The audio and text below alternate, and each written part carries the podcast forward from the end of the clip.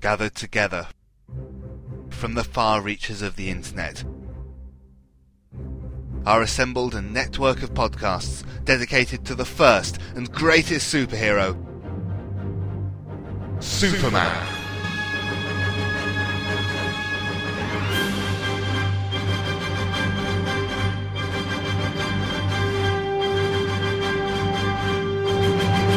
Superman Podcast Network is dedicated to covering all aspects of the Superman legend, featuring The Thrilling Adventures of Superman, Golden Age Superman, the Superman Fan Podcast, Superman in the Bronze Age, From Crisis to Crisis, a Superman podcast. The New 52 Adventures of Superman, Superman Forever Radio, I've got a few things to say about Superman. The Cares World Podcast. The Superman Vidcast. The world's best podcast. and Radio K-El from SupermanHomepage.com. join hosts Michael Bradley, John Wilson, Billy Hogan, Charlie Niemeyer, J. David Weter, Jeffrey Taylor. Michael Bailey. Scott Gardner, Danny Sapp. Cayman Stoll. I'm Isaac. I'm Adam, Dave Eunice and co-host Scotty V. at supermanpodcastnetwork.com.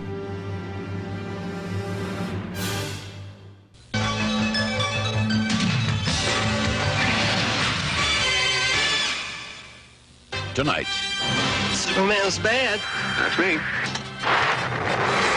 it's a battle for truth and justice.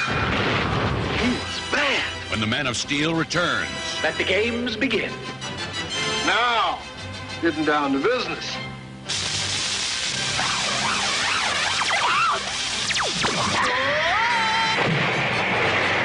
Richard Pryor and Christopher Reeve. Fantastic! Superman 3, next. Greetings, folks. Welcome to episode 77 of Superman and the Bronze Age, the only podcast exclusively looking at the Bronze Age era of Superman. Today we are continuing coverage of Superman Commentary Month by watching Superman 3. But first, there are a couple of items of business. First off, this episode is sponsored by InStockTrades.com, a mainstay of the collected edition market. InStock Trades has over 13,000 individual trade paperback, graphic novel, and hardcover titles in stock and ready to ship, all at great discounted prices. Most orders ship within 48 hours, and orders over $50 ship for free. Find them on the web at www.instocktrades.com. Secondly, in case you weren't aware, since I forgot to mention it on episode 76. Late last week, I released a special episode of this show, episode 76 and a half, featuring the second half of the live broad of the live podcast that I recorded with J. David Weter and Billy Hogan at this year's Superman celebration of Metropolis.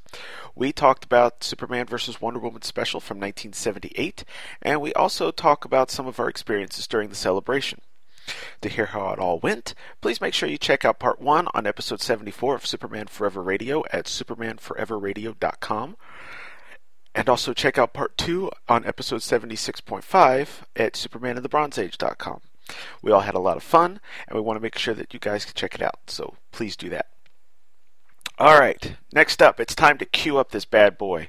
So, pop in your Superman 3 DVD. I've got I've done all that already. The menu is all set. I'm past the menu. I've got the movie started and I've got the timer timed at 000000. And when I say go, we're going to start the movie. Are you ready? Three, two, one, go.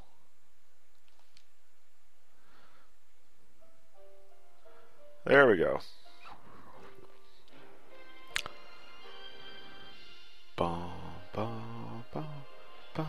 Bum, bum, bum, bum. It doesn't do that. It only did that on Superman Returns, but it's still kind of cool to do that every once in a while. Superman 3 is one of the f- only ones that starts off not with a credit sequence in space. Now, if you watched it on ABC, which is where I got the uh, intro to this episode from, they made one for that. What do you think of the hair on that lady?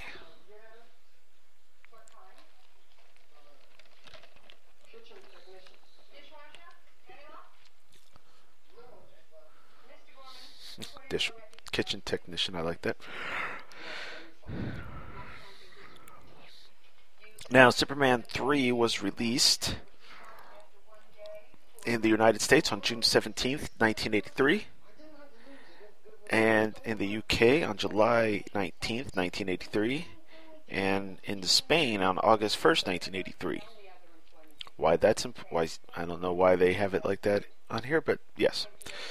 Uh, let's see. Uh, this would have been about a couple months before I turned two, so I did not see this in theaters, unfortunately. This movie stars Richard Pryor, uh, who was a famous comedian at the time, and apparently the idea was that the script was written with the idea that he would do some ad libbing, but he had he's a big Superman fan, so he didn't want to mess with it. So he just basically acted the script as it was. Uh oh, no longer eligible.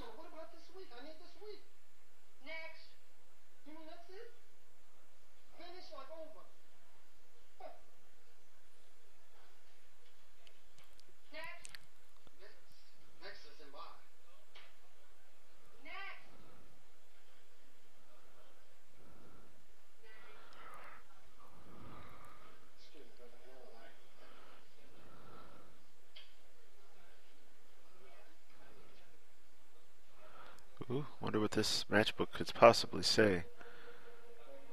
Huh. Notice the Metropolis phone number was 123456778. Now here we go with the comedy bit. Now, I told you that on TV that they made a, a space version similar to the first three mov- or first two movies. Well, for this section, all the blurry parts where all the uh, credits are supposed to be coming up, that's that just stayed blurry on that part of the screen. The guy with the white hat, he's the guy with the coffee that was at the little lake where Zod and the guys landed. Uh oh. Uh oh, it's the penguins. Ten years before the penguin would actually use the penguins. And then as a gag on the phone booth thing, you've got three of them run right after the other. Oh, and you got a penguin on fire. They actually used those back then? That can't be safe. Uh oh.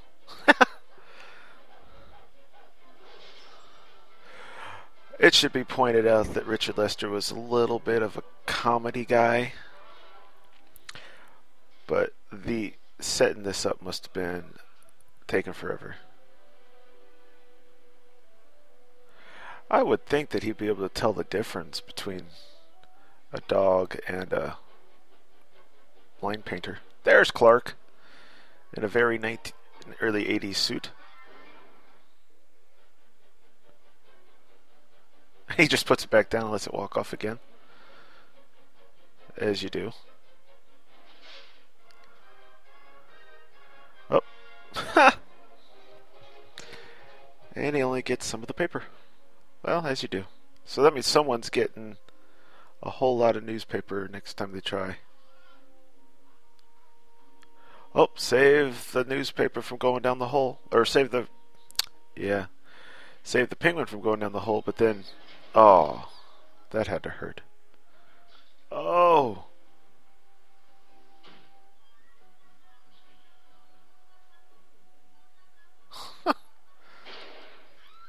Here you go. Century Bank. Oh, I'm sorry, Century Savings Bank. I wonder if this was still in New York. Whoops. Now, no cop would have done that, I don't think, in real life. Not shot, tried to shoot across the street. And the guy apparently can't get out of the car. Don't you hate it when that happens?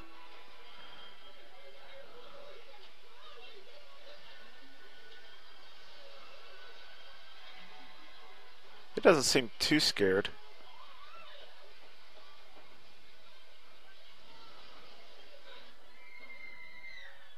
There we go.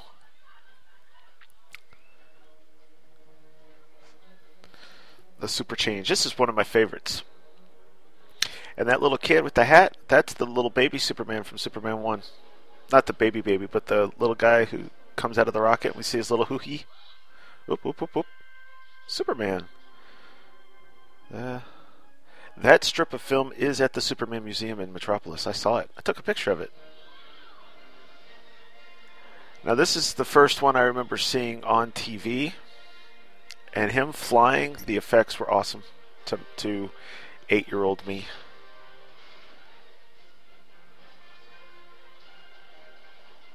Because I would have been about eight when I saw it. There's Jimmy. Now that scene must have been awesome to have filmed.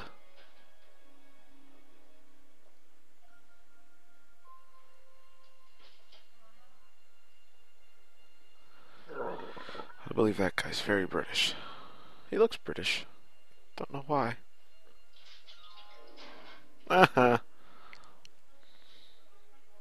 And yeah, don't take the bucket off, just walk around with it on.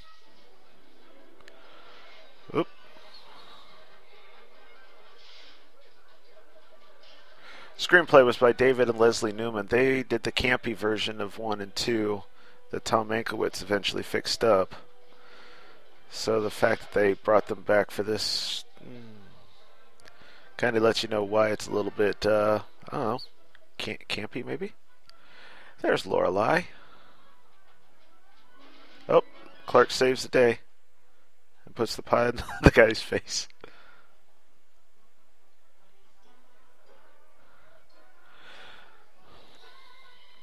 Directed by Richard Lester, who technically had gotten most of Superman 2 done.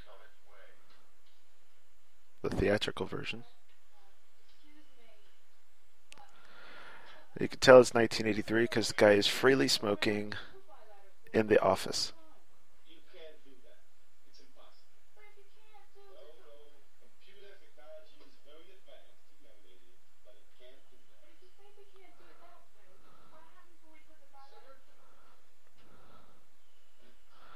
That girl next to. Oops.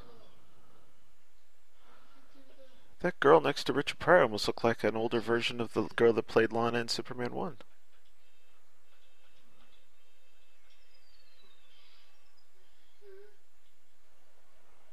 And that's the same scene in front of the Daily Planet that they used in 1 and 2, even in the Richard Pryor, or Richard Pryor, Richard Donner cut because they didn't go back to the Daily New York Daily News and reset it up as the Daily Planet again.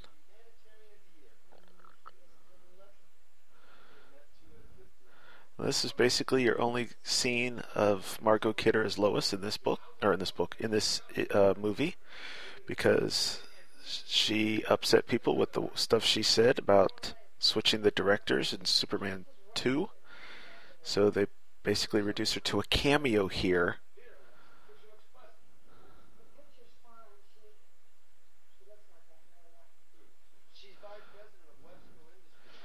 Jimmy really looks older here.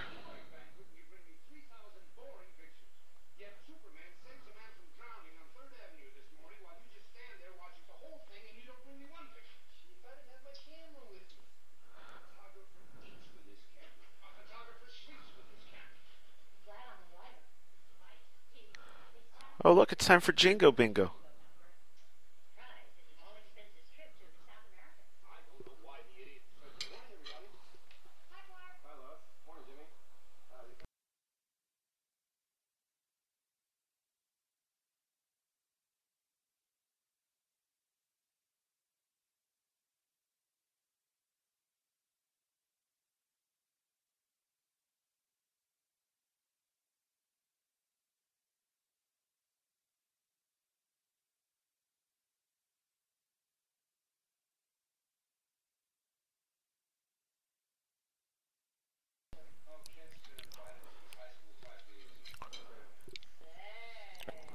High school class reunion is going to be a good story.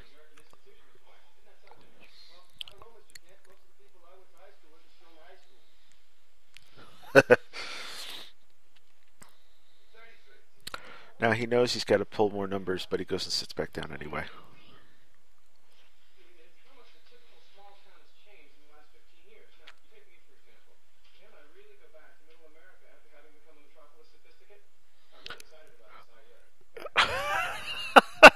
the way everyone looks at him after he says he's become a Metropolis sophisticate.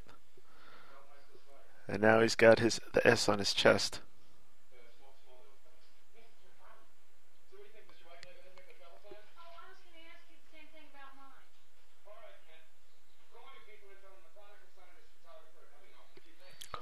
Prodigal son and his photographer. So Jimmy gets to go with him.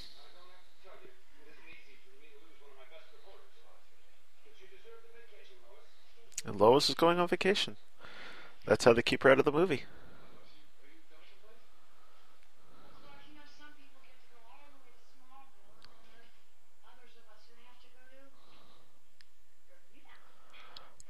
Oh, she's going to Bermuda. But everyone cares.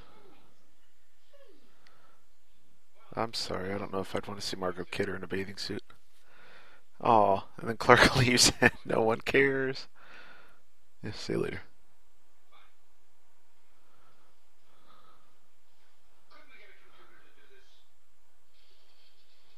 Wow, look at all that.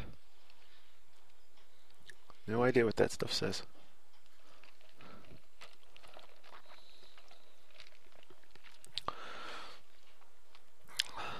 Now the guy that played Webco plays Webco or Weber. He's uh the man from Uncle. And then after this he kind of becomes a liaison for the A team.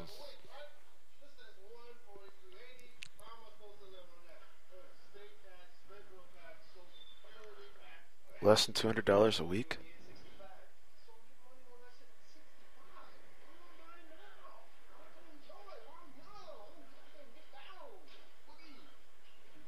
Richard uh, Richard Pryor does not look like a guy that could get down and boogie.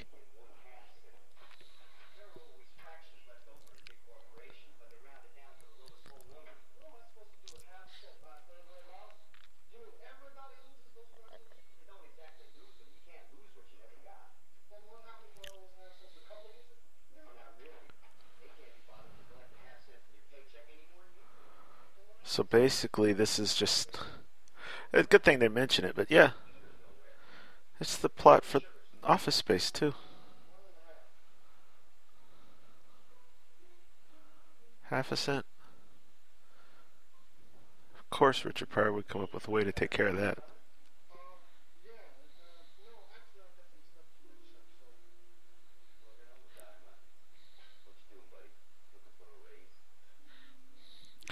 Now, I wonder what it is that they do all day long, just program stuff, because it's it's kind of weird. Then again, that's 1983, so it's hard to tell. This was cutting edge technology back then.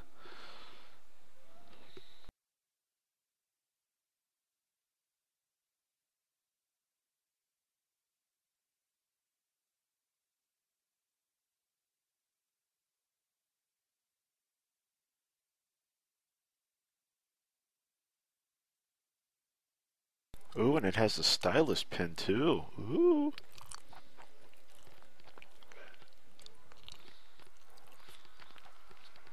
I believe they fixed the sky in this version that I'm watching.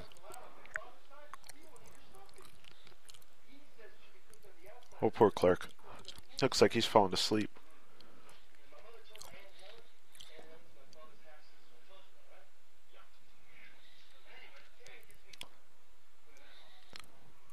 Oh, saved by the big disaster. Go Big Red! Almost looks like the Daily Planet news copter sitting there.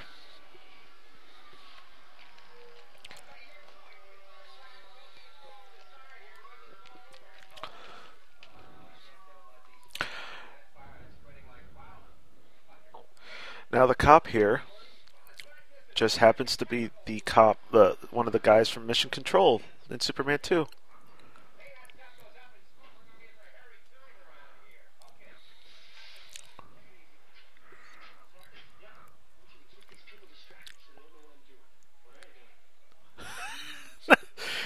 Jimmy and Clark are stooped down, and the cops just watching them.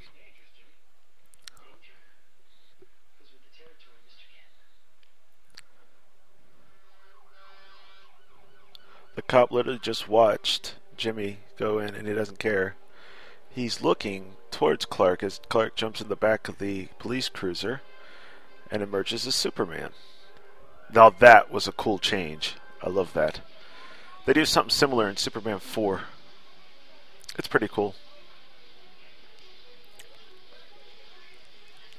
You know what's cool about this one? That Superman 3 doesn't have any new powers added in.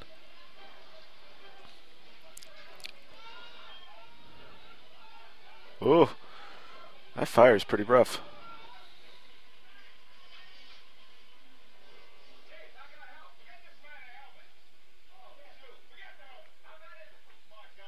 Oh, it's you?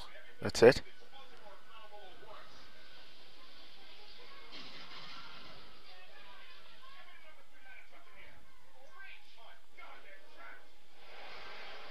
Ah, the takeoff and landings in this scene specifically are just amazing. Reeve really had it down by this point.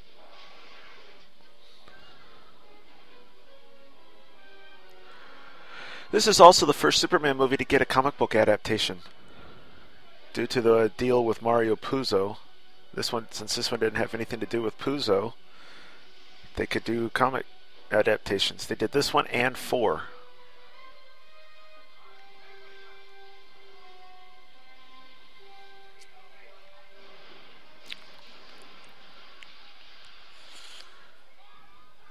Now, most movies, you just have Superman blowing this one out. But everything's flammable, so you gotta be careful, I guess.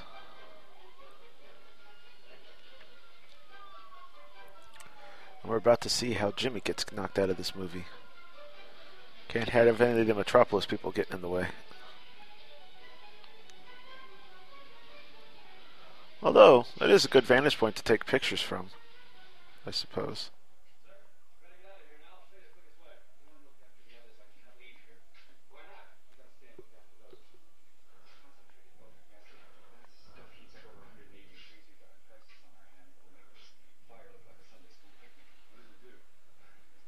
Look at that, guys.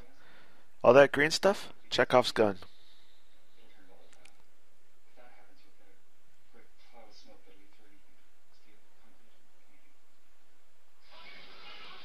Oh.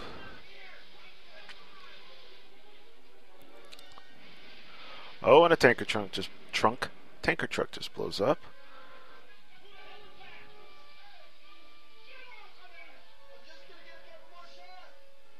Don't mind me. Oops. And there goes Jimmy.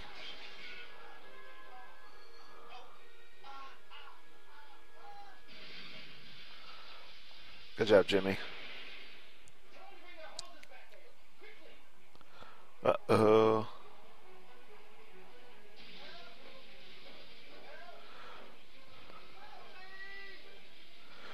Just like Superman 1, of course, it was the deleted scene. Christopher Reeve walking through the fire. It looks amazing.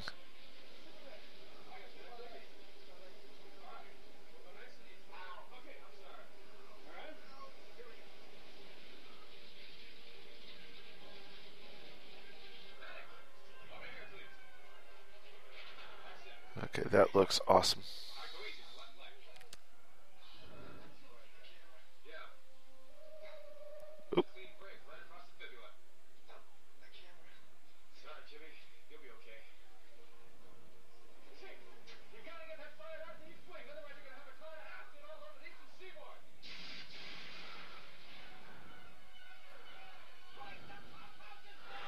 Oh, the pump's run out of water. Of course, just in time.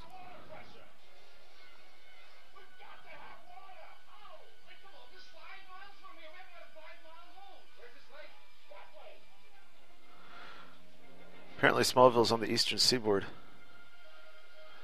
I love the takeoff and landings on this one.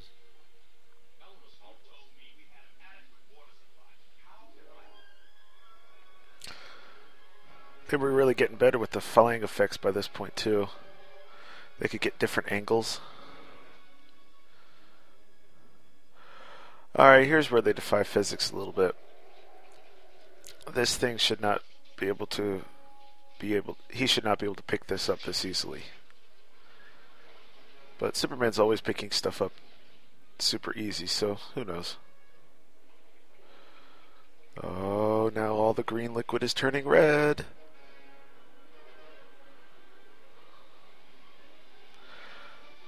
This must have looked pretty cool in the theaters.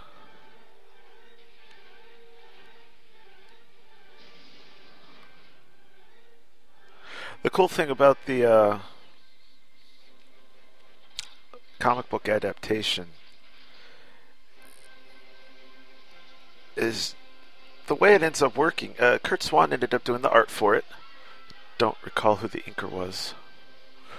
But while he does a couple things to make it look more like the movies, like with Clark's glasses and combing his hair differently when he's Clark.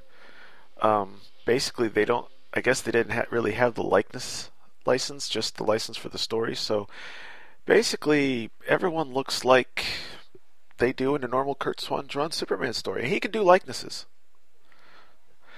Uh, let's see, this is the class of 1965. Kind of putting a date on it. But, you know, who thought that. Who really thought that people would be paying much attention to a Superman movie 30 years later and doing a podcast and commentary about it, right?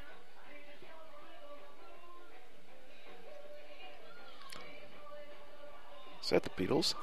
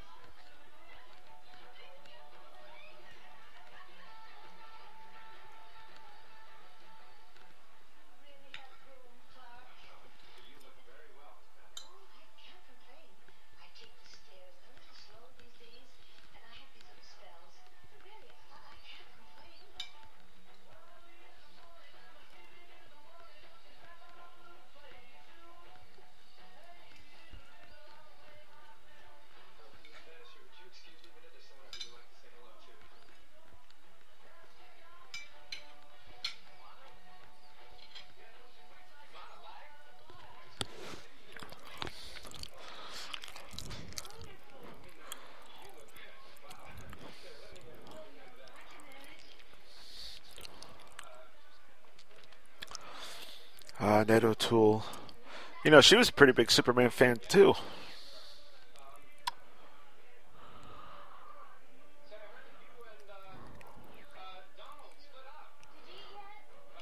Oh, she got divorced.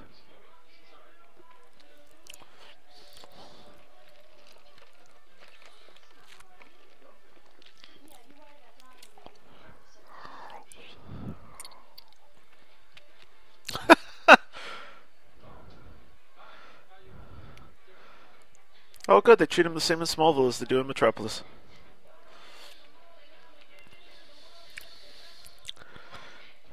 Lana is everyone's favorite part of this show. Oh, Brad.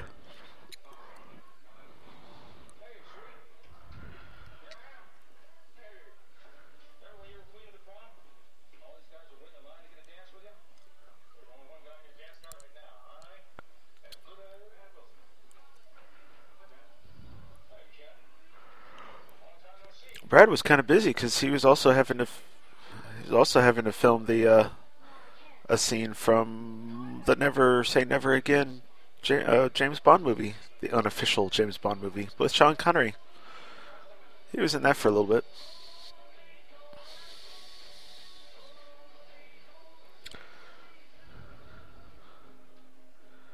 Oh, Clark.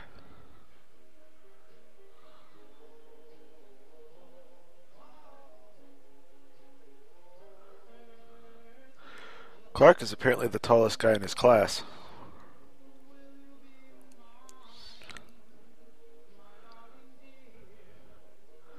Boy, you can tell they like each other. Wow. Well, I can't deny it. She was hot back then.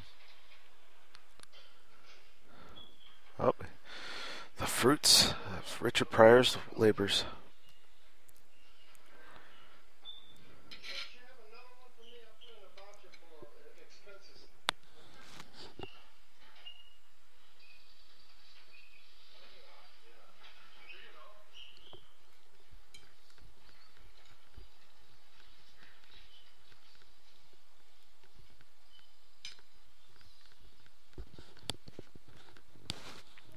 Eighty-five thousand dollars, or is that eighty-five million dollars?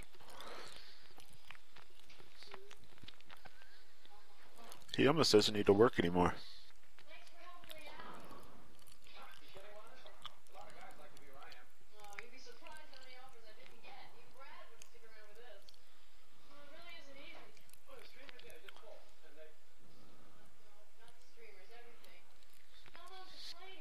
That sucks.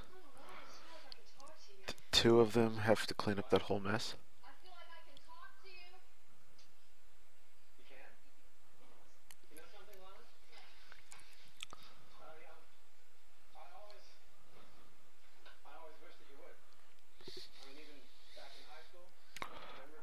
Clark's hitting on her. Ooh.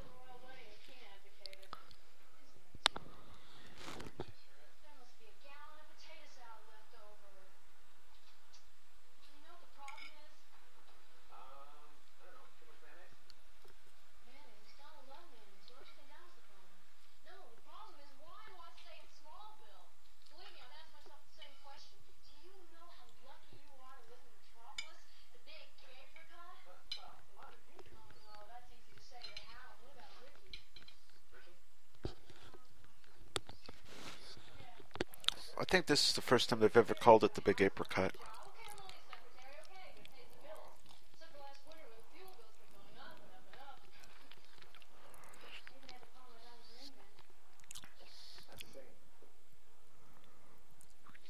She looks good for a mom.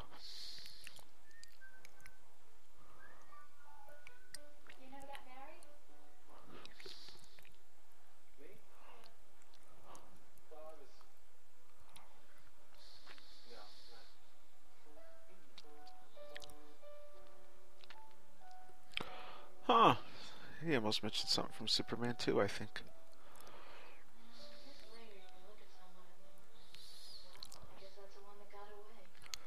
Ooh, Lana likes Clark.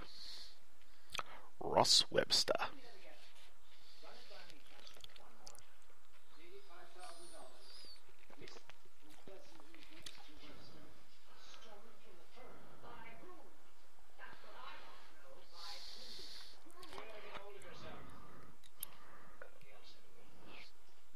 Ooh.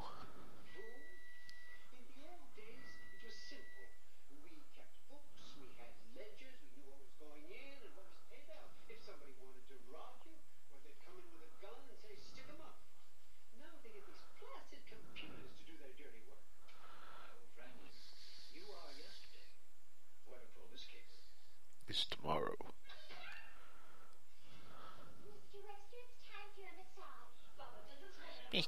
Webster, it's time for your massage. Psychic nutritionist.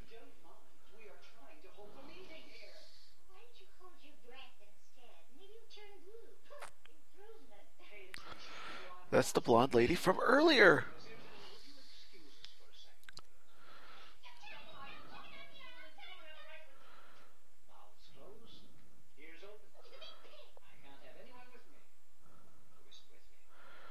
So basically, this is somewhat like businessman Lex.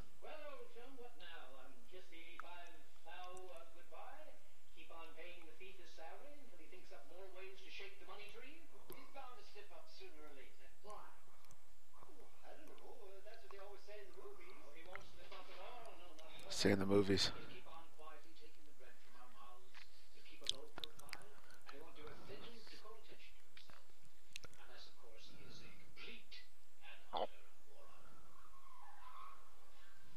Which he is.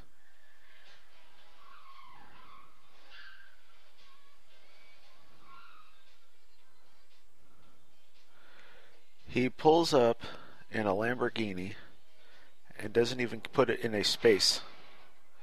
Yeah, complete moron.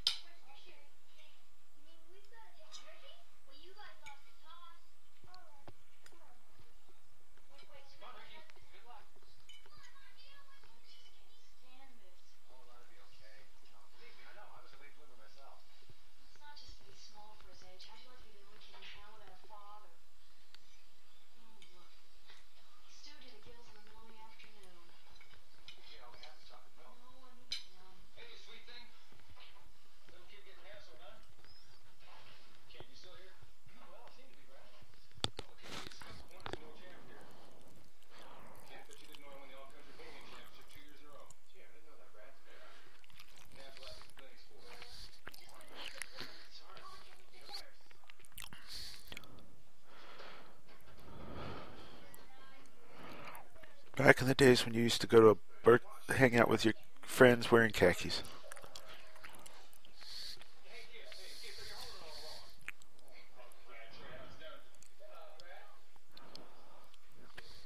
Yeah, let Brad, Brad, let let let Ricky take care of it.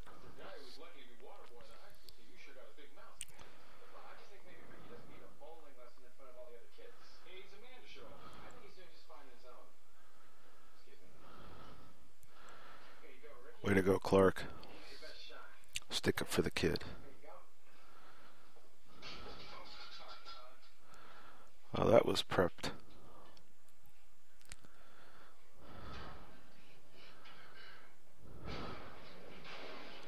Oh!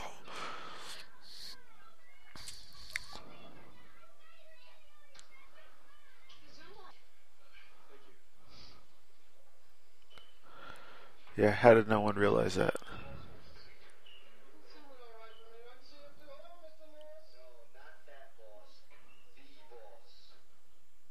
Ooh. That makes everyone stop. That makes everybody stop. Awesome. Nice tie.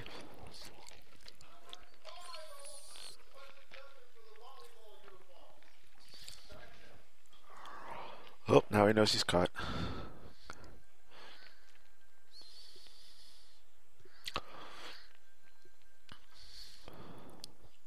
It's a shame Richard Pryor didn't do more of his comedy stuff. He probably could have done a really good ad libbing.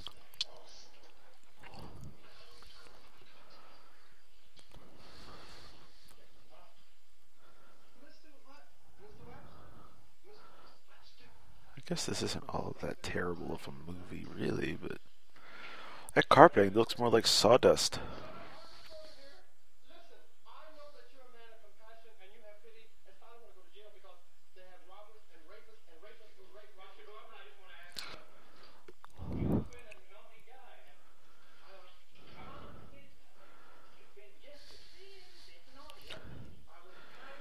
Lex would just send, push him off the side of the out of one of the windows.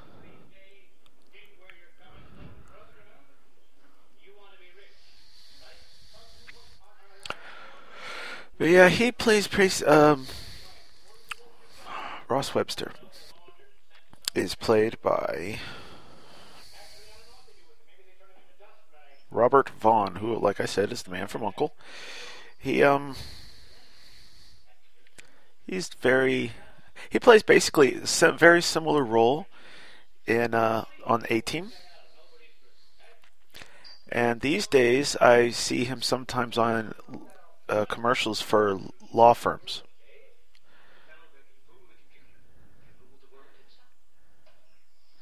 And he always sounds like a rich dude.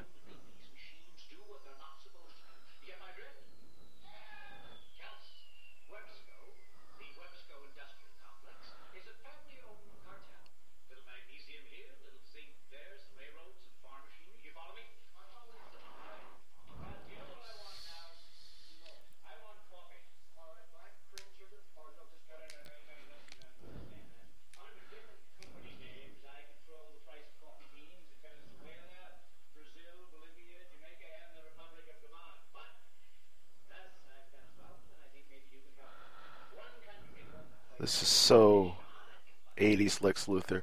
But it makes perfect sense. As we were hitting the 80s, the businessman was becoming the supervillain.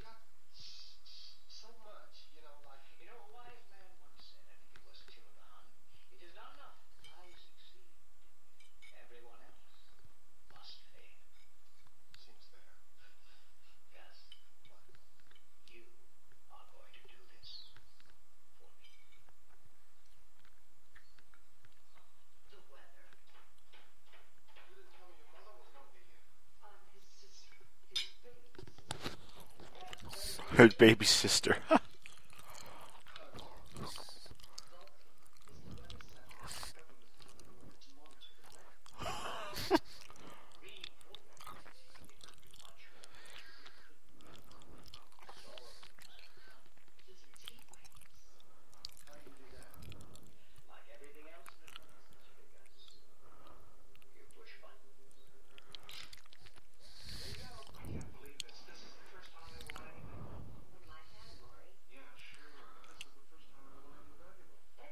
Ooh.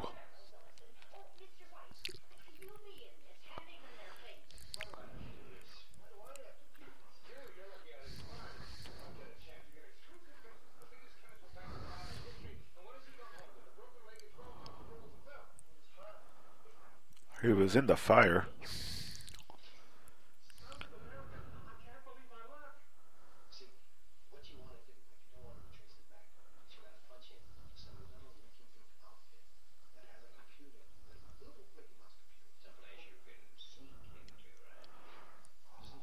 in a town that's small, right? Like a a small Phil.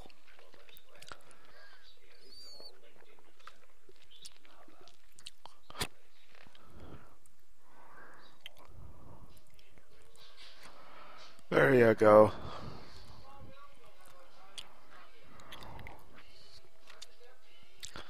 That is a big suitcase. Lana.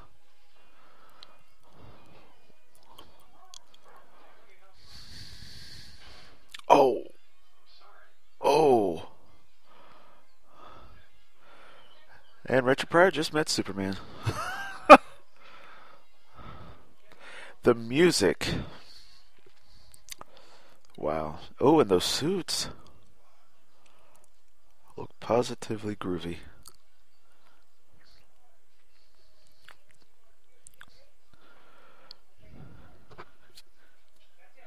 Actually, that plaid one, as a little guy, I got a hand me down suit that was pretty close to that, actually. Had a blue pants, just flat blue pants, but. This reminds me a lot of where I am now, except for the fact that I'm in a house. This seems a lot more like Kansas than uh, than what they used in Superman 1. I wonder where they filmed this.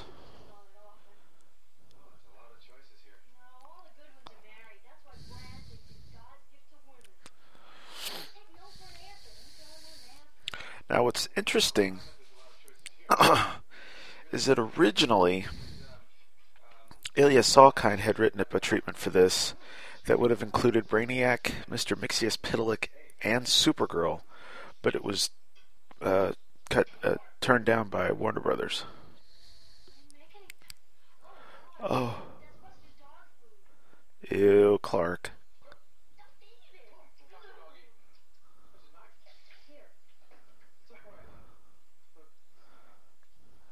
The look on her face.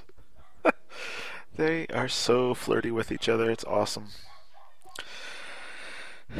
Um.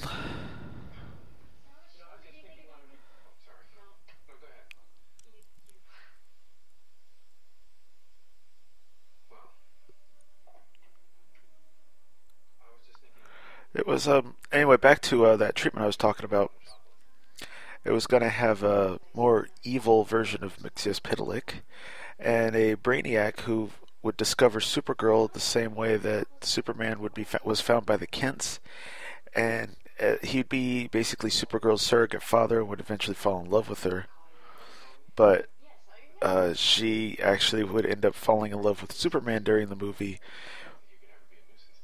which uh, you know probably caused some problems. There's a treatment of that online somewhere that was put online in 2007, but um,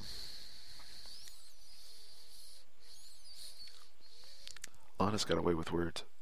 But anyway, yeah, unfortunately, or actually, fortunately, I just I read that once. I don't remember a whole lot about it, but I do remember that it was definitely something that would have been a lot that um, would have been tough to do with the special effects at the time. Maybe now it would be okay, but Yeah.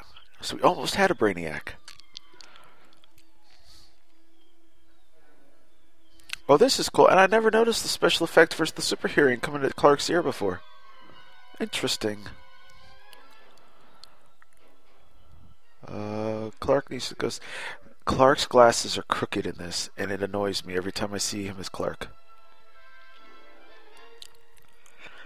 Hurry, Clark, hurry! Oh, this is a cool scene transit. A cool. Yeah, there you go. Once again, an awesome takeoff. Little Ricky. He's about to get killed. Look at that. Now you know that was right there.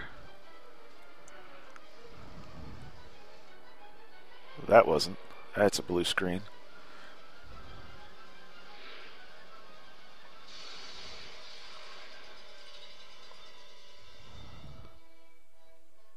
That may have damaged that thing for a while. Superman looked like he was mad at him, but I don't think the kid could have seen little Ricky.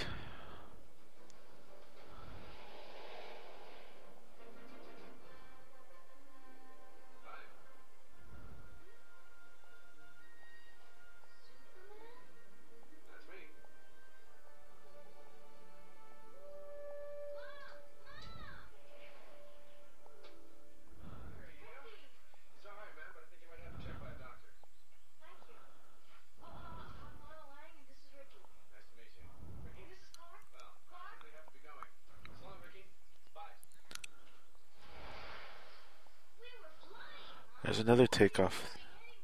I don't know, something about the takeoffs this time. Interesting how they played that.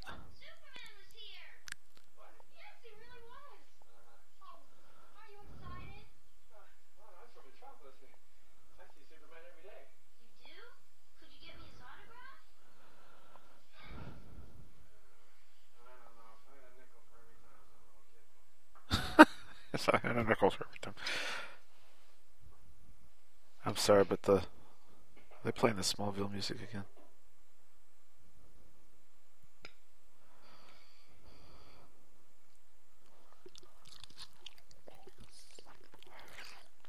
Brad's sleeping on the job.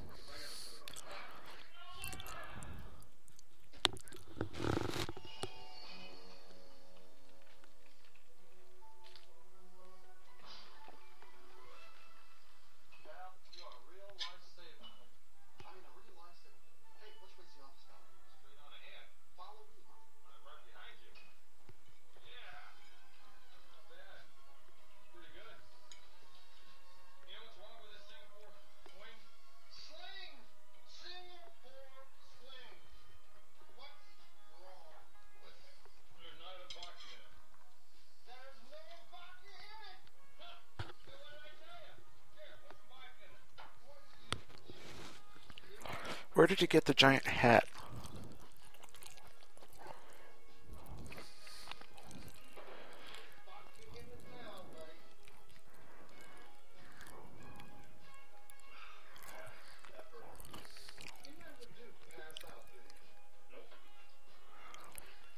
So Brad's an alcoholic. Very fortunate that Gus knew that.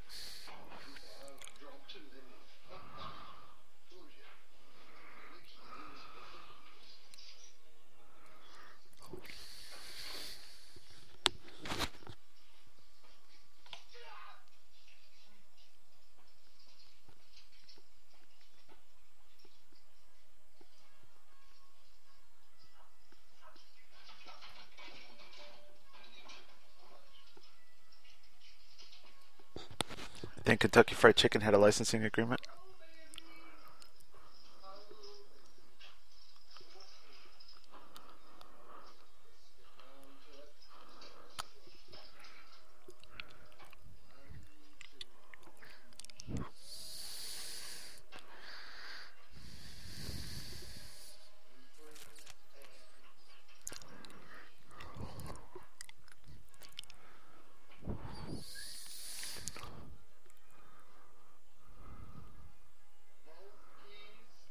At the same time.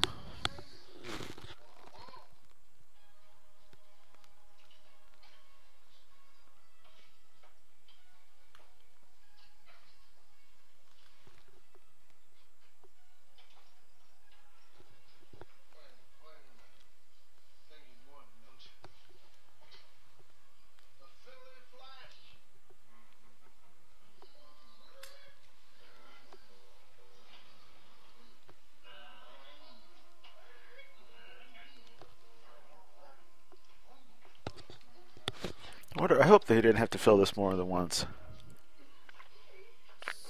It would have had to be difficult.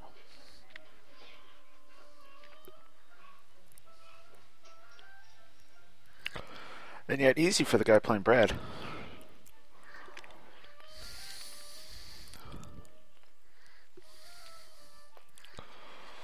Ah, Gus Gorman, always thinking.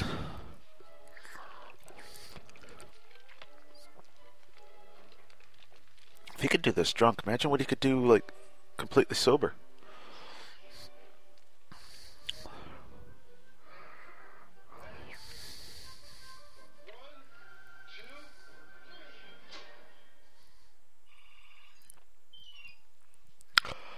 Awesome. Uh, look at that computer.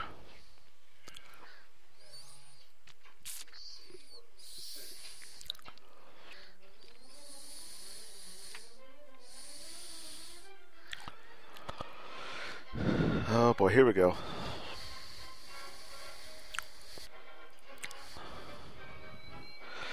Wonder if he could do this today. It wouldn't be near as much fun to watch.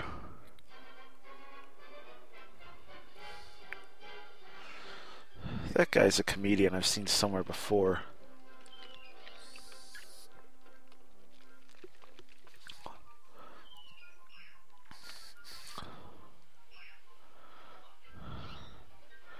Dude, I wouldn't get too excited.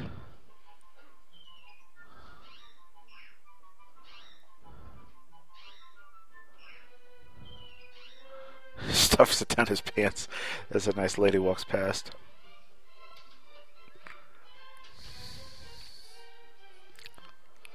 Like he knows what that means.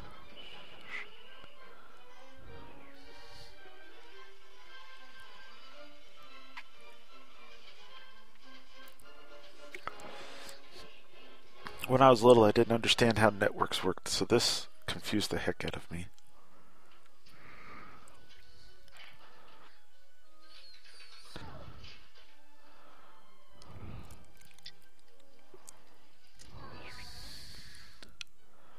Good lord.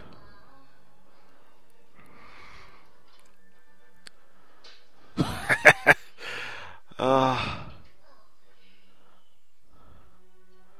that's got to be the next morning. Interesting. Has he got a calculator watch on? That's cool. Now, where is this?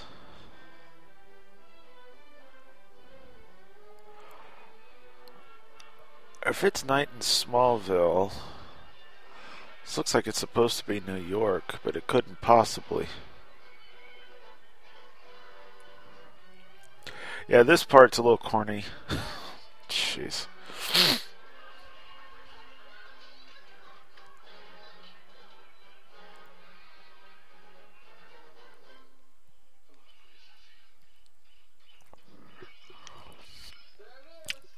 Wow. It just says hello. Welcome to the satellite.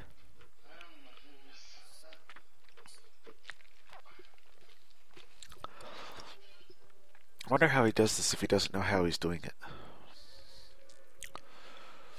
Now, this part always got me. How can a. But you know, this is very comic bookish. a satellite changing the weather. I could see how that would work in comic book physics.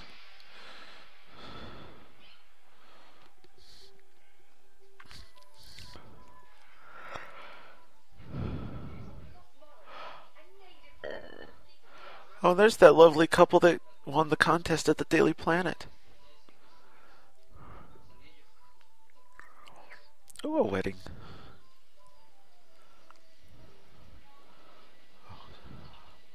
Hey, that's a tornado forming. Oh, we just had a whole bunch of those here in Oklahoma.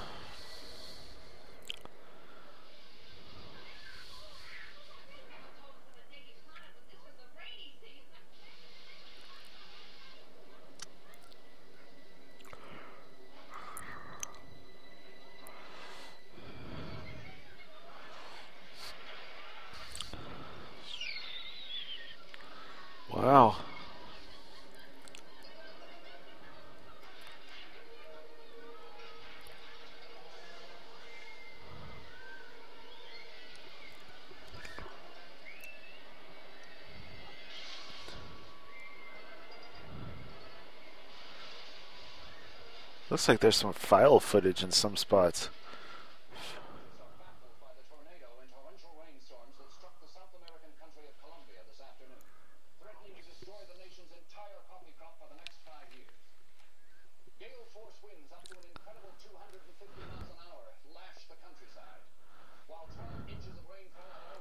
Wow, look at that tornado.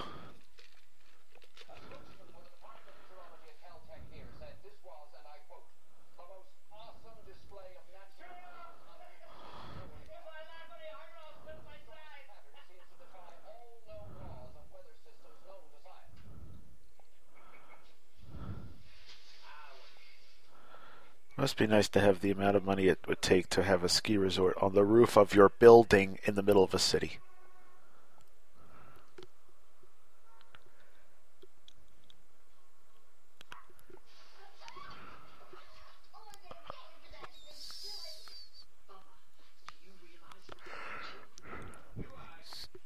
What is it with the hinge winches having all that cleavage? I wish Teschmacher showed off a lot of cleavage too.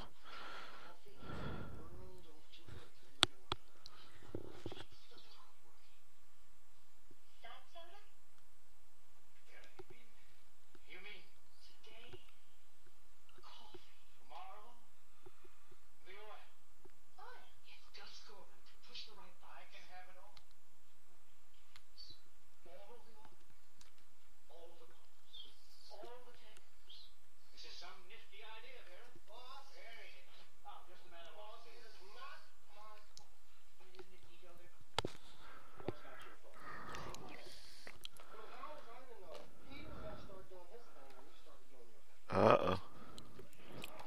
Superman showed up, huh?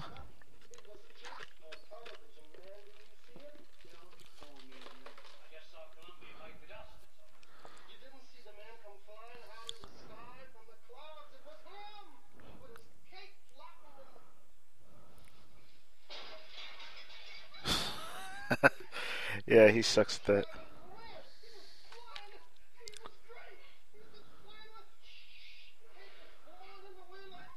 An interesting way to tell how Superman saved the day, I guess.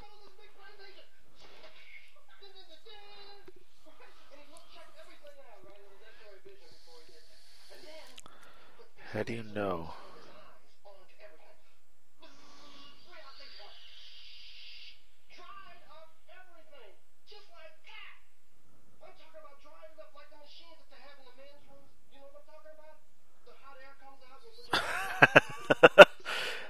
Does she know what the men, machine in the men's rooms are like?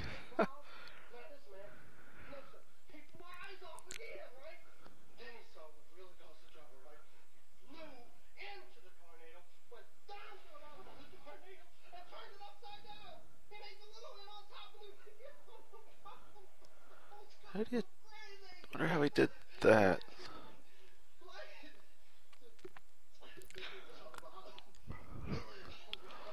Oh, he doesn't look happy. Neither does she.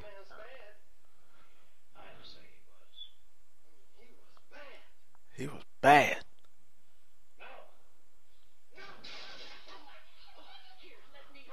Oh gosh.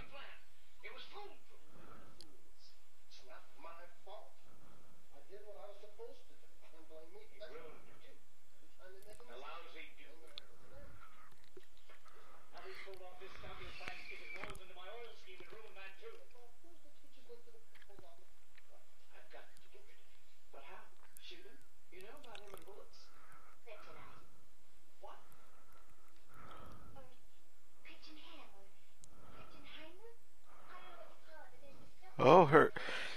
Huh.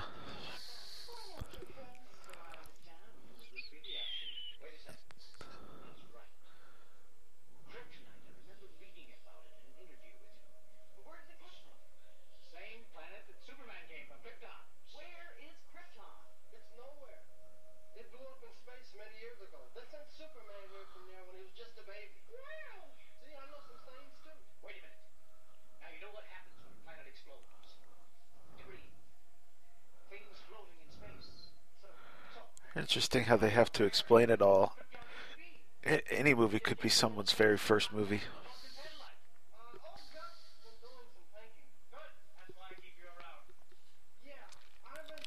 I ain't getting paid enough.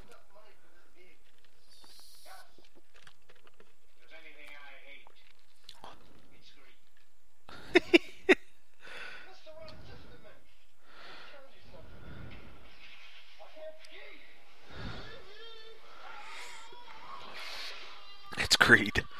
Uh, Ross. oh,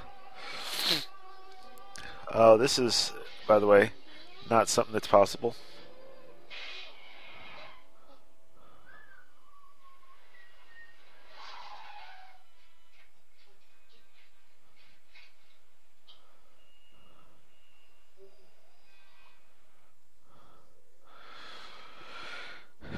You know what's sad is that little image they just showed of the satellite is actually very similar to when they show the GoldenEye satellite in the James Bond GoldenEye movie from about 15 years or 12 years later.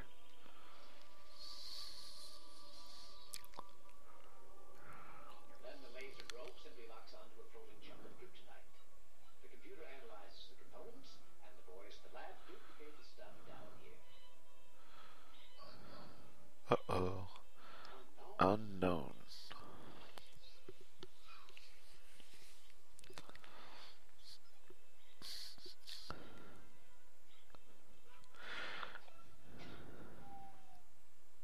You know, if they were worried about getting caught before, how come they don't care now?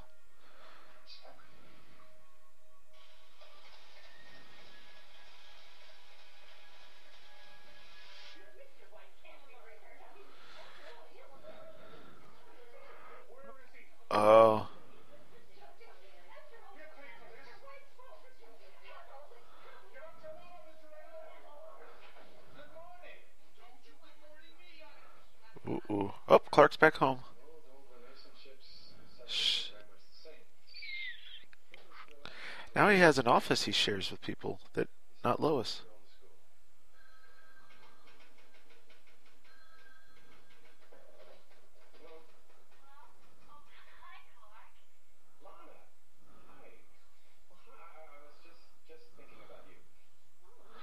Aww.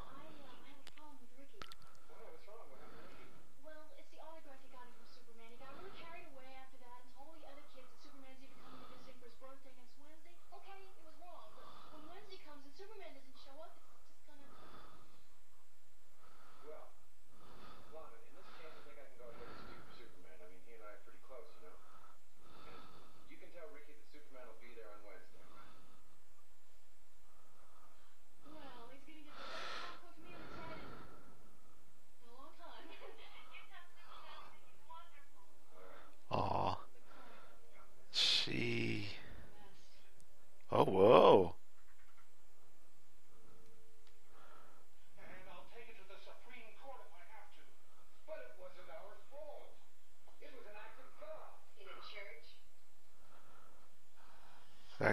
Nat- yeah, I can see how that works, but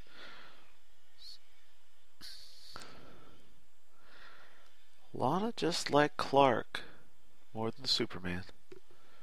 It's pretty cool.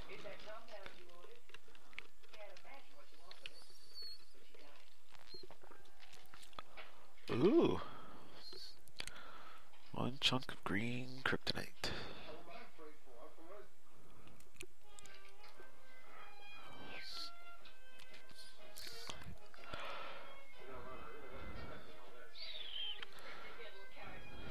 Reminds me of the cel- Superman celebration. Except not at all. Cool cake.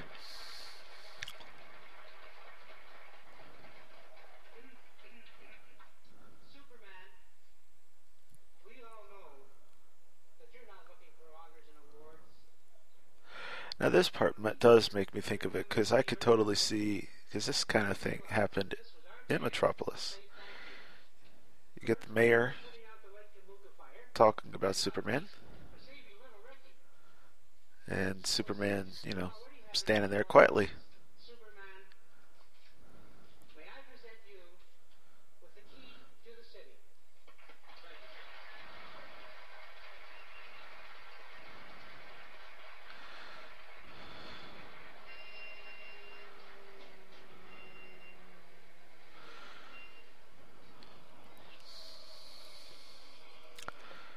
Uh huh.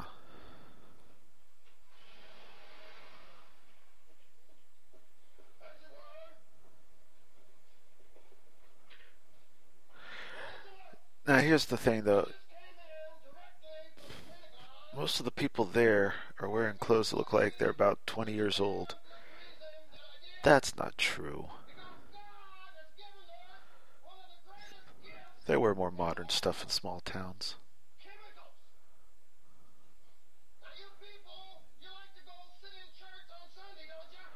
I'm wondering if Wheat King is real. They got that Wheat King thing all over the place.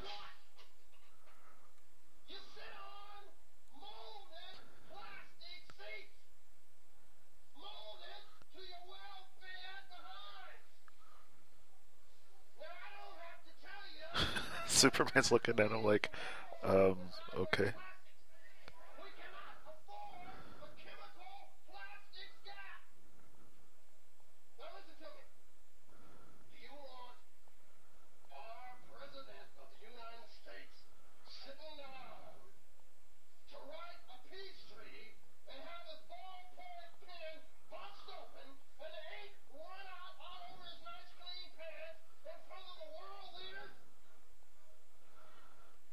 This is the strangest speech.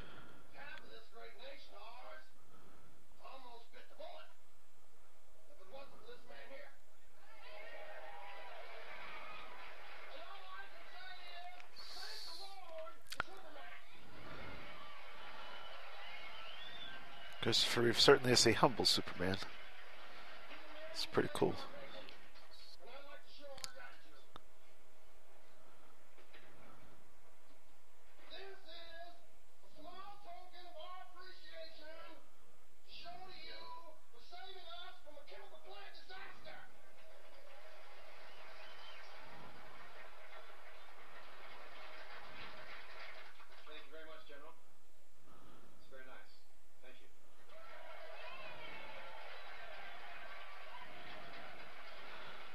He hasn't done anything yet, but he looks like it's.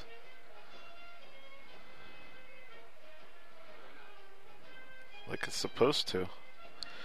It's like, maybe this isn't kryptonite.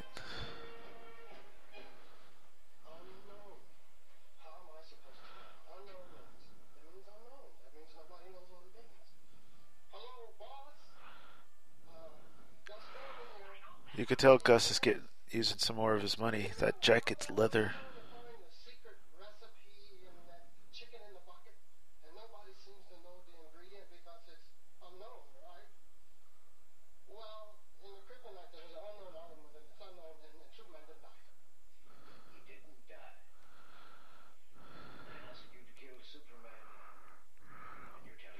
There's a picture in the back of Gus of Ross Webster and Muhammad Ali. I just noticed that. Oh, Lana's house looks like a dollhouse.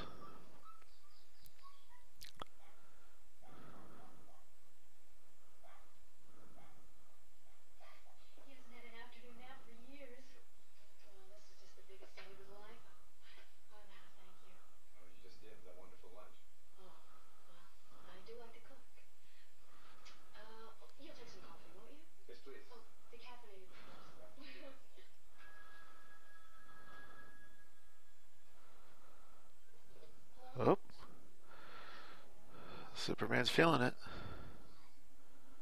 Wonder where that kryptonite went now. Yeah, yeah, he's here. I'll tell him. Okay, thanks. Bye bye. Superman? That was my friend Betty. There's been an accident on the Old River Bridge. A trailer truck crashed in the barrier rail. It's hanging off the side of the bridge, and the driver's still in the cab. I'm sorry. I hate to make you rush off. Well, there's the rest. What? I think the look on Lana's face is the same look anyone watching this in the theater had of like, excuse me.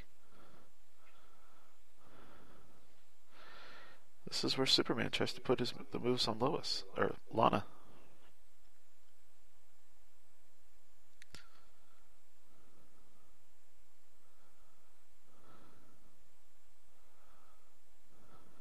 Listen, um, are you sure you shouldn't do something about the bridge?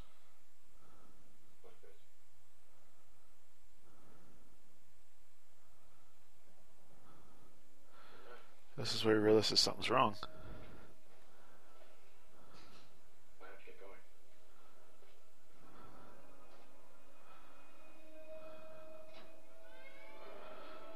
Okay, he's realized something's wrong.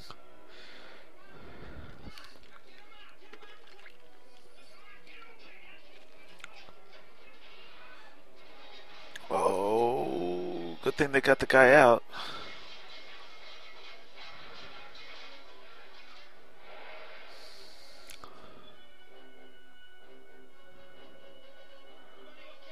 Fantastic landing.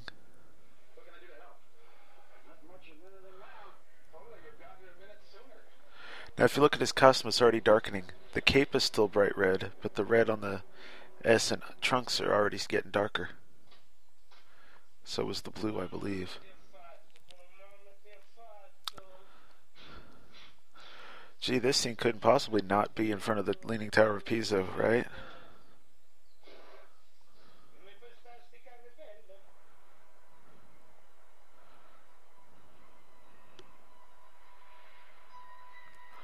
Yeah, so far the cape is staying right, but the unif- his uniform's getting darker. I don't think I ever noticed that before.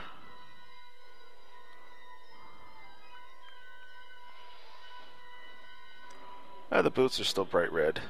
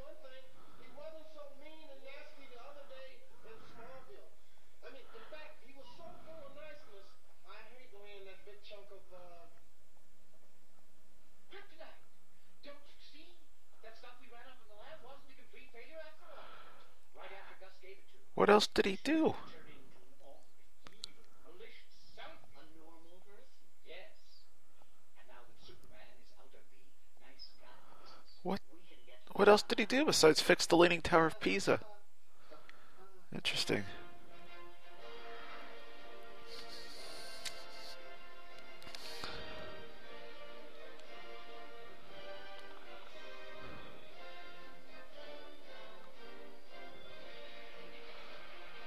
Ah, the Olympics.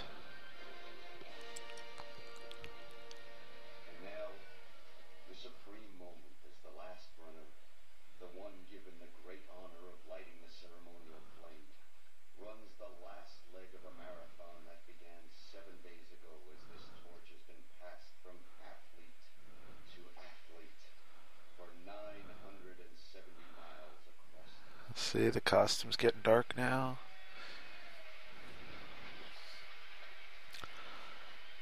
It's probably about as dark as it will be later, just the red cape is kind of make, offsetting it.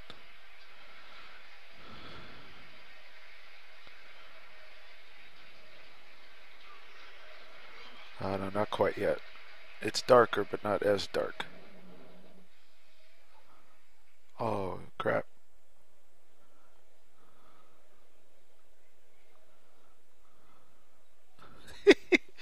The look on the face. I wonder what would happen if that actually happened at the real Olympics.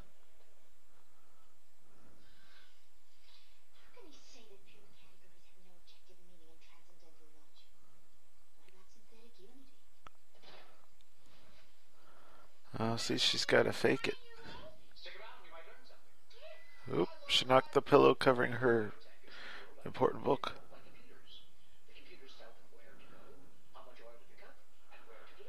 That's a cool map.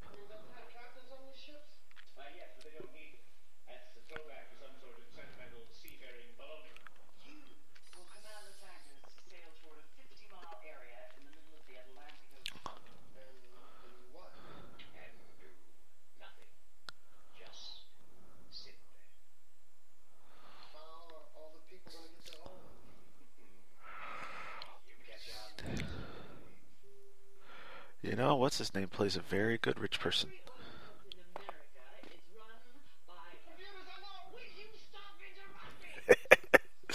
uh, she does not like to be interrupted.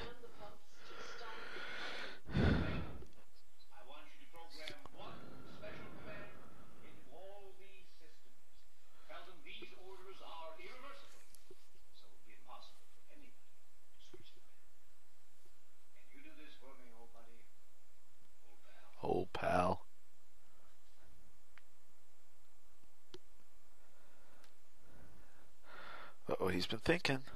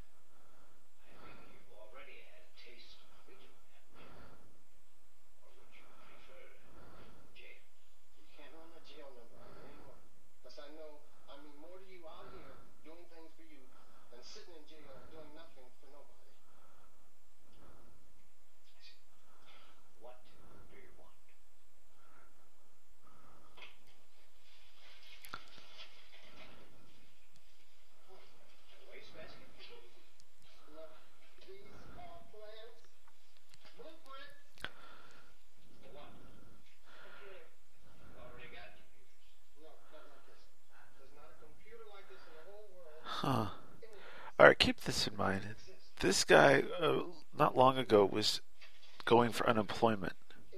He figures out, he tries being a computer programmer. And suddenly now he's designing his own computer. Interesting.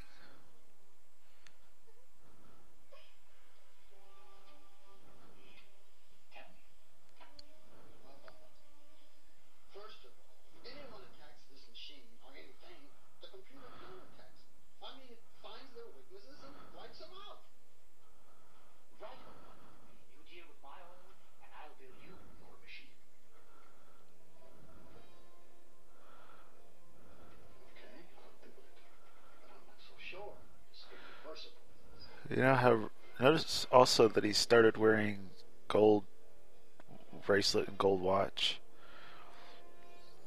He's starting to show the money he's getting. Interesting. I wonder if the people downstairs have even noticed that he's not there much anymore. Everything starts pump stop pumping.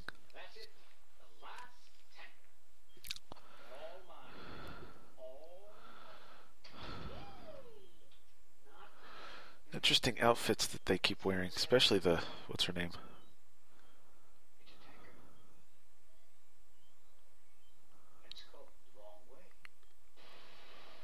The British Reliance, of course. The, it's a British ship. They would do that on a British ship.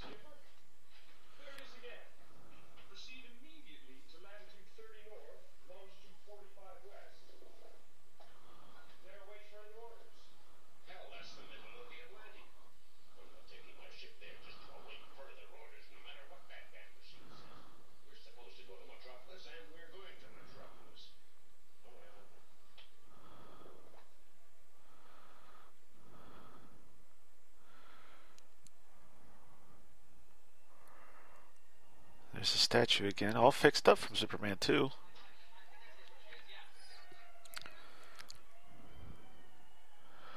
Oh, look at her in her Marilyn Monroe. And how did she get up there? Alright, now Superman's in his full darker costume, including the cape and boots.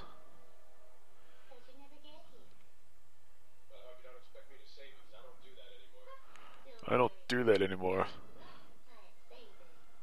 It's because Lois isn't here.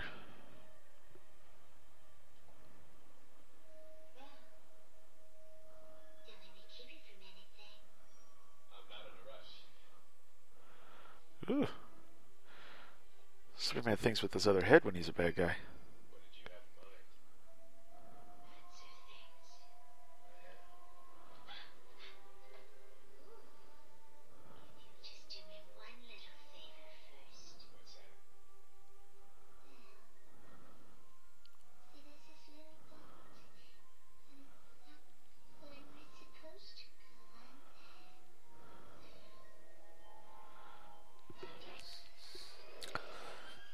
Does remind me of the uh, of when uh, Matrix became a dark Superman, and right after the Eradicator showed up, the costume he slash she wore for that was very much based on the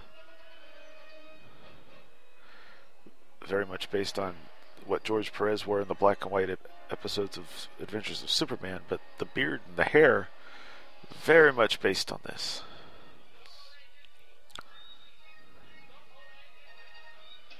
Oh, Superman's busted a hole in our ship.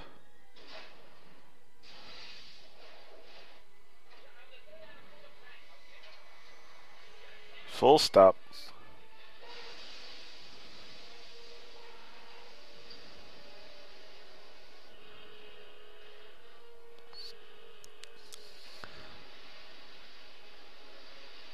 He's like, I guess that'll work.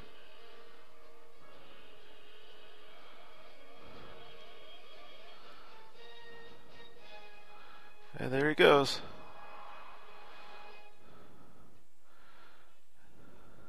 There she waits. This scene is a little adult. But after last time, I guess not so bad, right? After Superman 2, we saw Aftermath, and this is just the preview.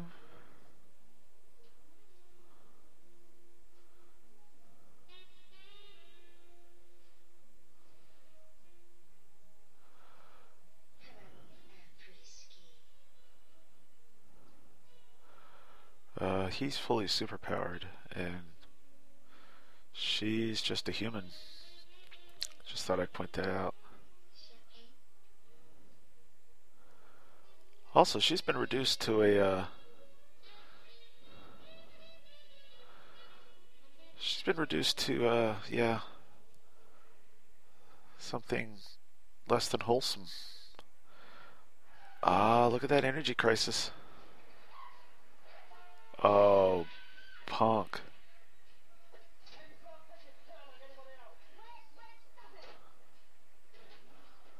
Oh, we got a fight on our hands.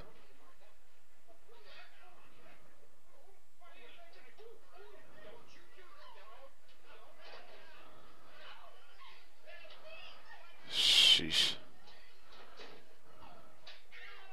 Oh, damn.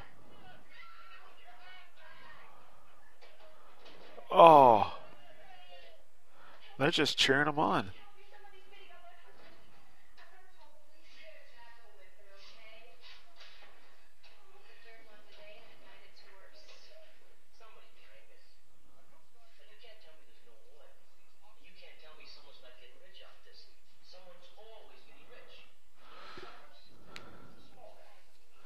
You know, the question though is, doesn't this kind of kill the whole?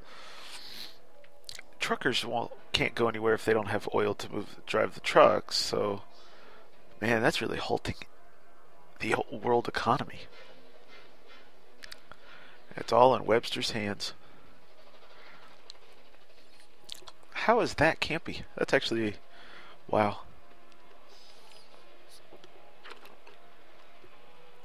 I apologize if you can hear me drinking my soda. I get thirsty while I'm talking so much.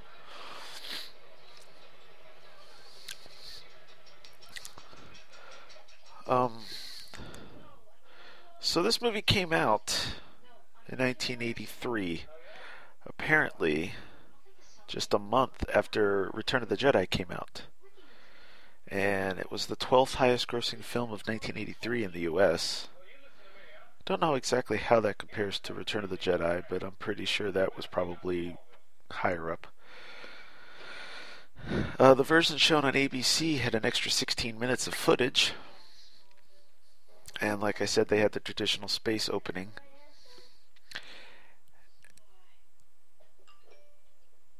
I just got a text message. That's cool.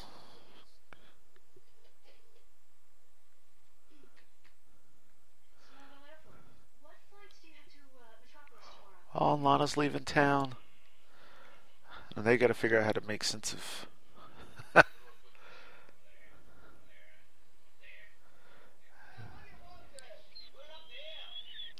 they got to figure out how to put together this thing based on the drawings. Interesting.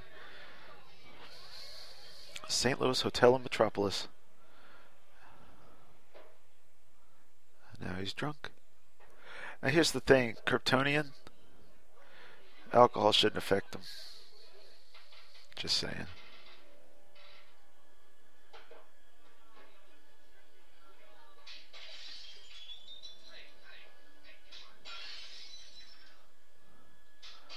Wonder if Bacardi got any uh, money.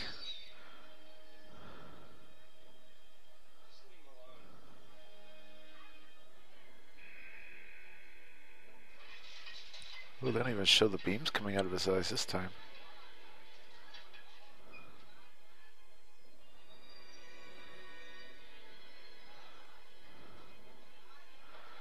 They may give Gor- uh, Pryor all the comedy, but the whole thing with Superman's pretty dark.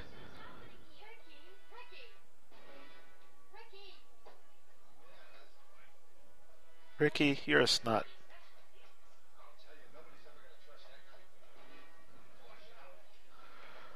What's up with the hats?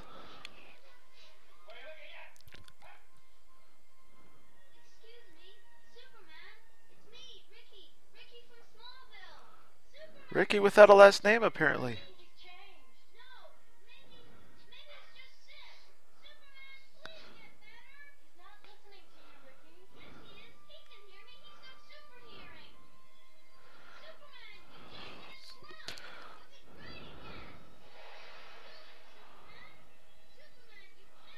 Takeoff.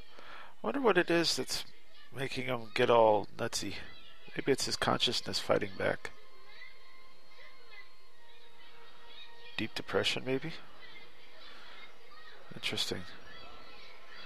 Because he hasn't just turned evil, it looks like his conscience is trying to fight back.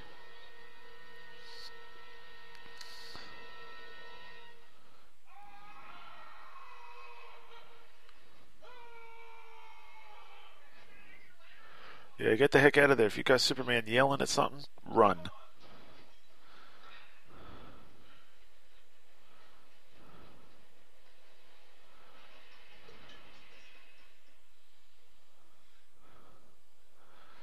Oh, some of his hair's coming out of its well combed coif. Remember, we saw in Superman 2 that his hair, that Christopher Reeve had some pretty long hair.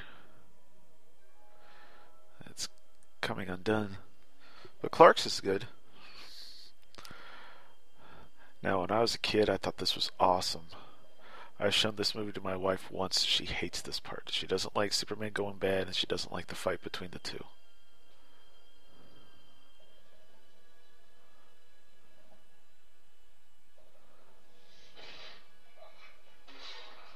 Uh, I'm kind of trying to figure out if they've half of each power or what powers Clark has. Because some powers he seems to have and some he doesn't. I heard this part t- took a long, like several months to shoot.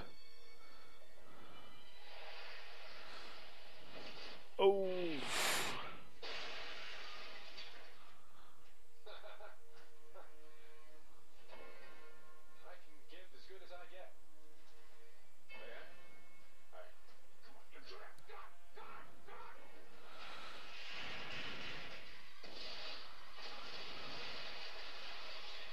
Oh, not bad.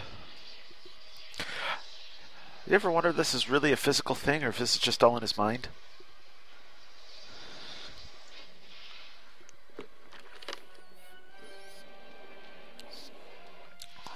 Ugh.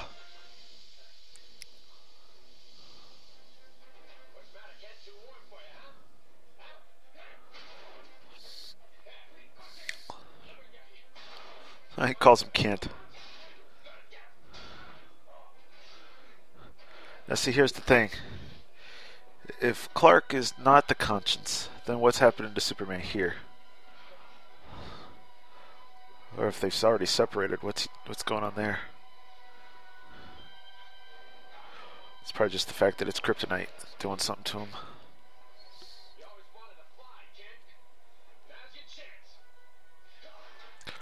Superman's getting a New York accent. Now's chance. Uh, not mine version is Southern. Sorry.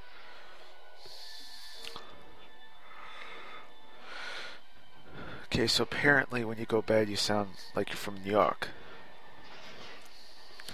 Yo, man, Clark. Now's your chance. You're gonna get smushed.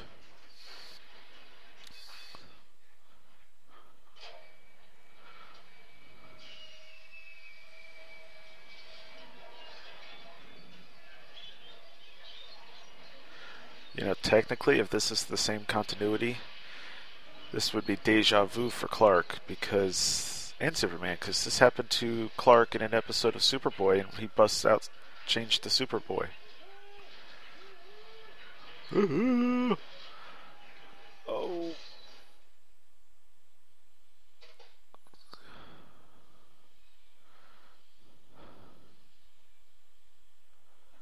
And it looks like Clark just lost. Whoop, whoop, whoop, whoop, whoop. Not so fast, super dupe. I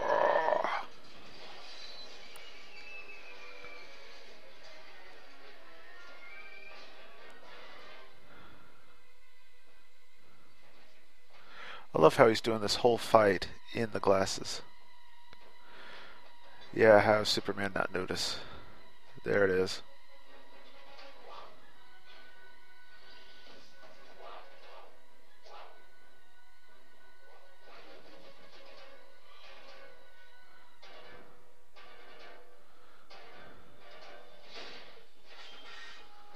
Ooh.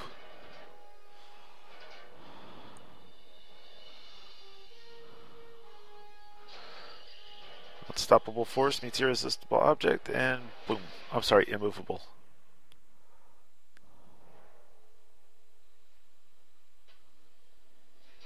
You notice when he's uh, the bad guy, Superman's got kind of a scowl, scowl type of thing. Not just the frown, but something with the mouth too. Kind of like it's in a, a pout.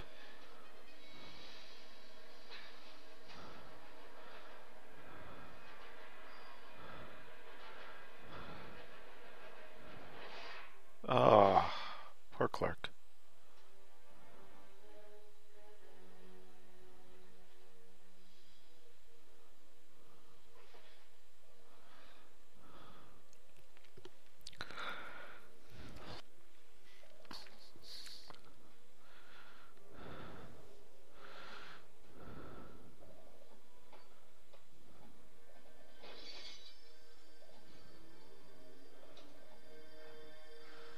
How he takes the glasses.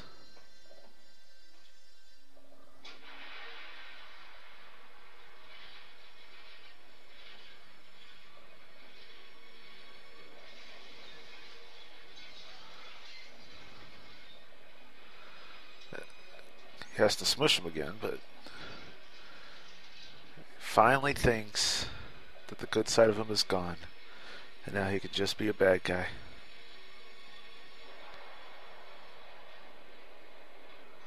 But there's trouble.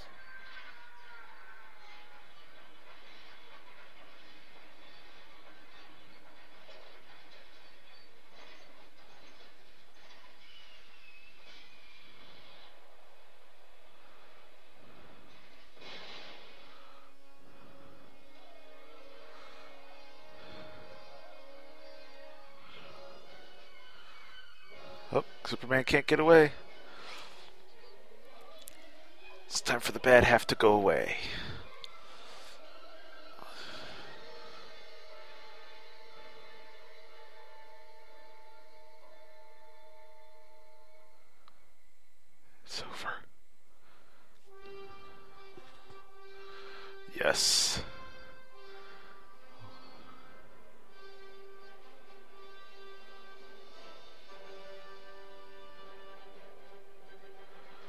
In the good costume again.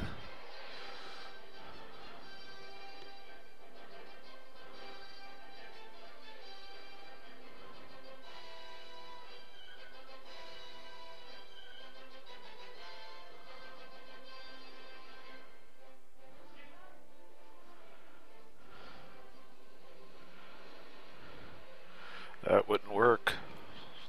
It's okay. I mean, it's a movie, it's a comic book movie, but that wouldn't it shouldn't work.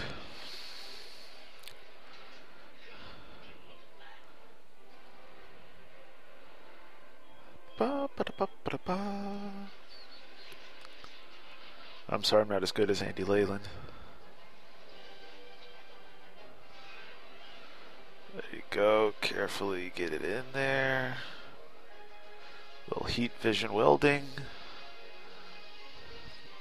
I love how they do it on this. It looks so real. With a wave goodbye, he takes off.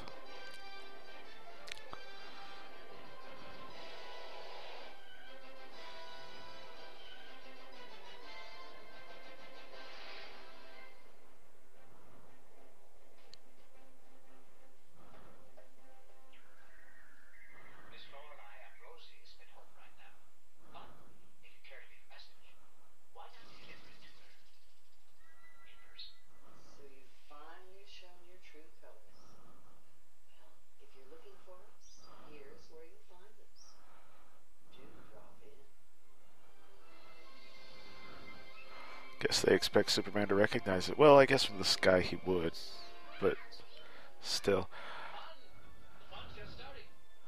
I would think the hot air balloon thing would be fun. But I can also see doing it the uh, Gus Gorman way of the donkey.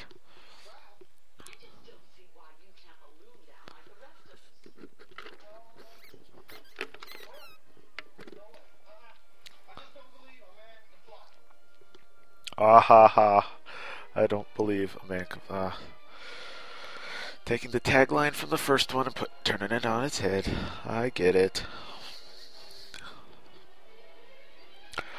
Personally, I think that looks like fun.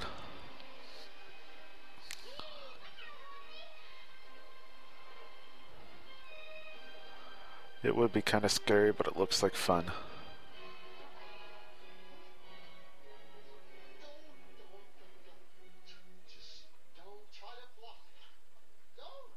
I don't think the donkey's gonna try to fly, dude.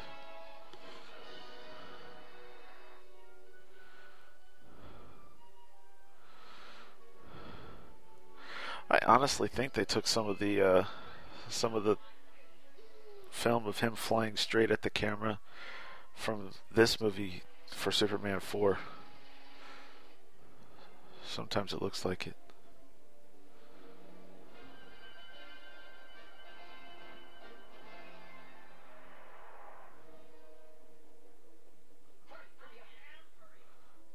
Superman was just at the Grand Canyon in Superman 1, so that's pretty cool.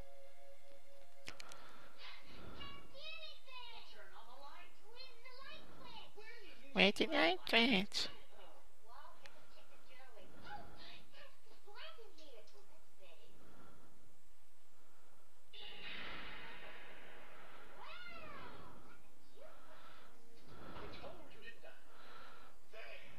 Who would have thought?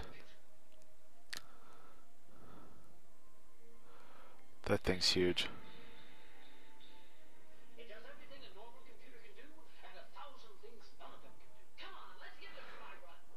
We've already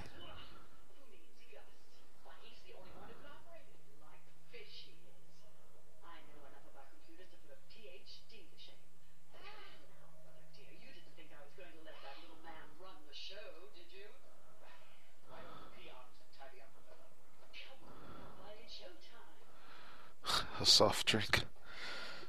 I think it was a soft drink.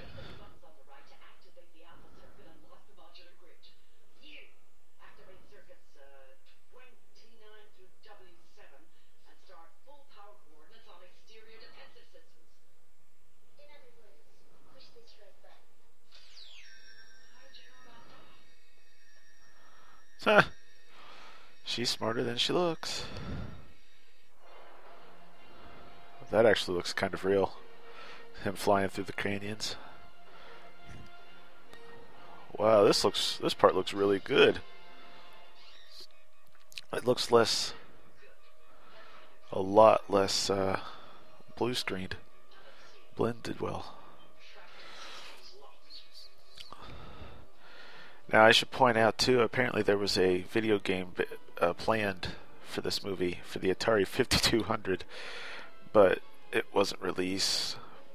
But um, I'm wondering if the graphics that they use coming up here for the missile stuff is pretty similar to what the game was going to be like. It would make sense.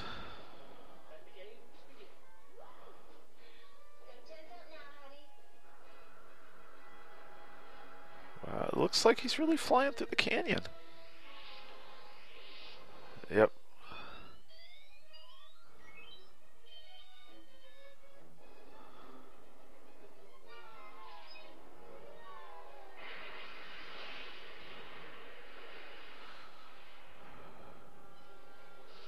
They do very good blending on this. It's amazing.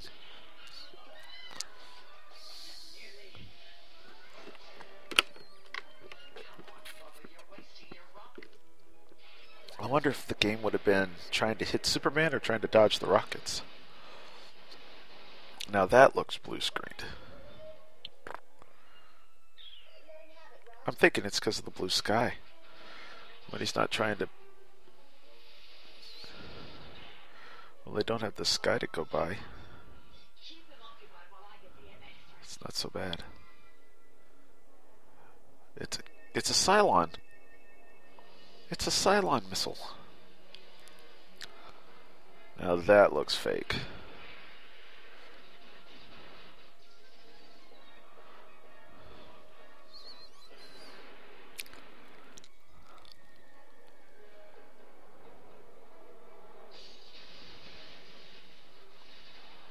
Smart way to do it.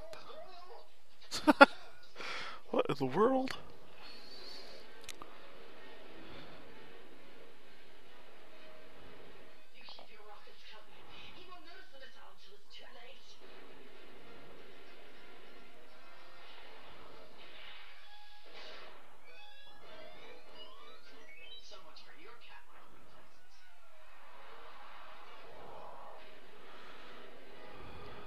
Missile's huge. Oh.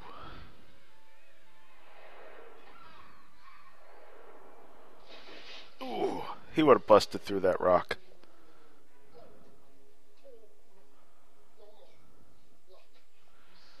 He's hard as steel. He would have busted through that rock. Oh well. the donkey's following him into the cave.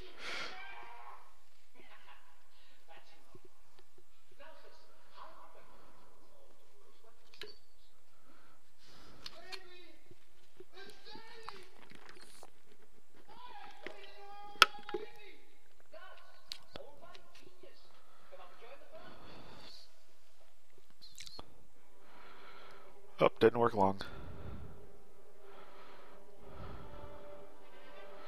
Should have made more of that kryptonite if they wanted to stop him.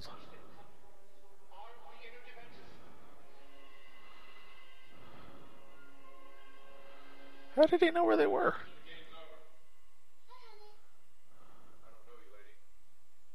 I don't know you, lady.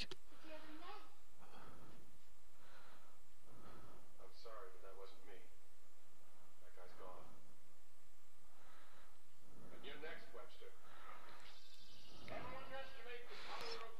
Yeah, I wonder if they had made another Superman Returns level movie, if that girl could have gotten pregnant. Oh no, they couldn't because Superman Return disavowed this movie.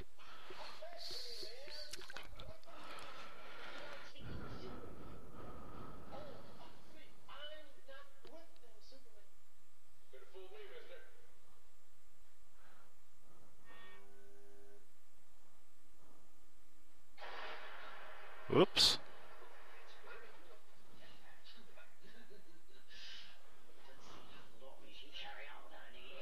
Uh, forever. Pretty much forever. He doesn't need to breathe. At least this version doesn't. He's been in space.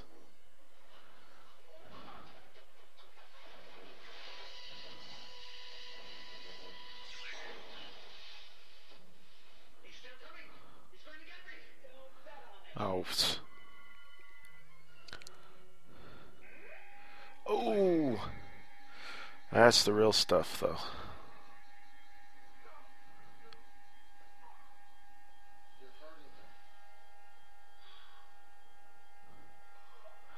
Yeah, what's funny?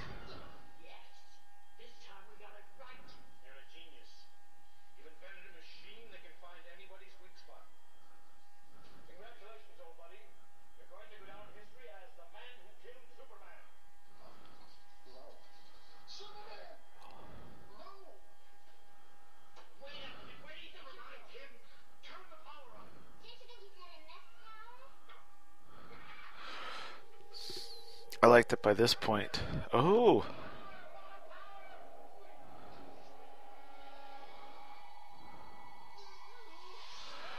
I like that by this point, Gus never really was a t- complete bad guy.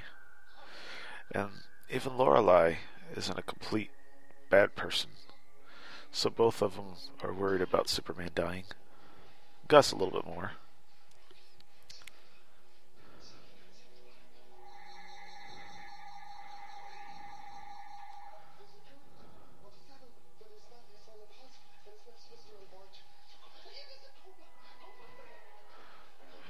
Go.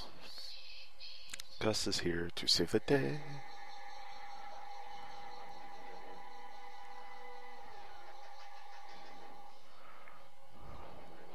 I guess after she spent a night with Superman, she doesn't want Superman to die. Makes sense.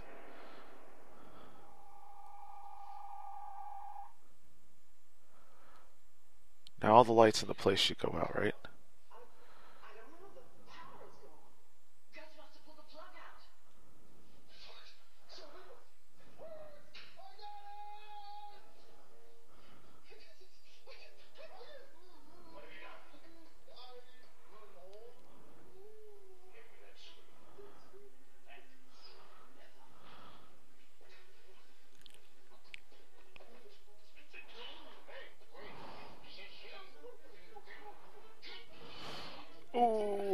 There's some comedy.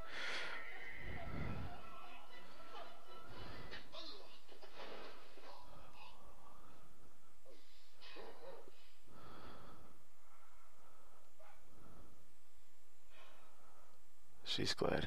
I guess she felt probably fell in love with. Oh, oh, oh! Just when he starts to recover.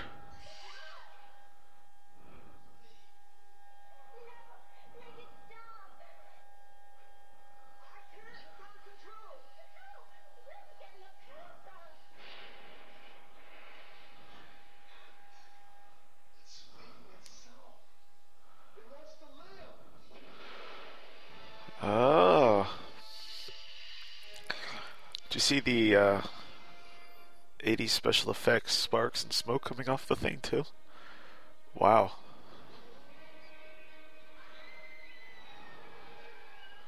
wonder how you film that.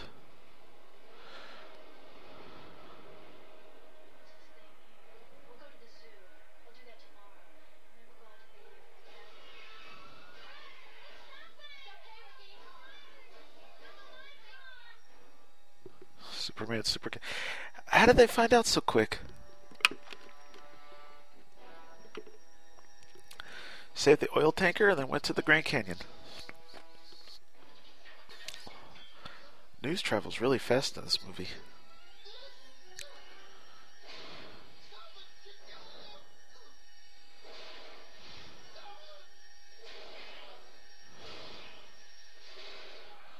Yay, Gus saved the day again.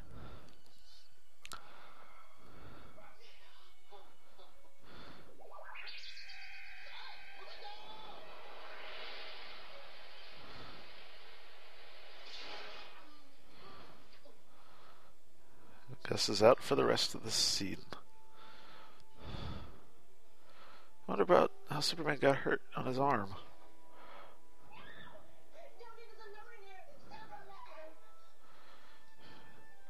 Wow, he just gave her a go to hell look.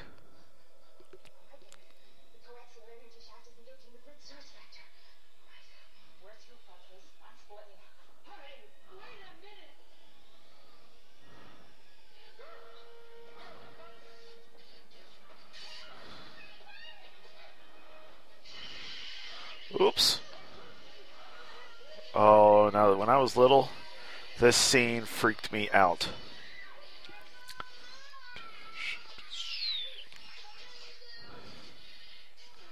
She gets turned into a robot.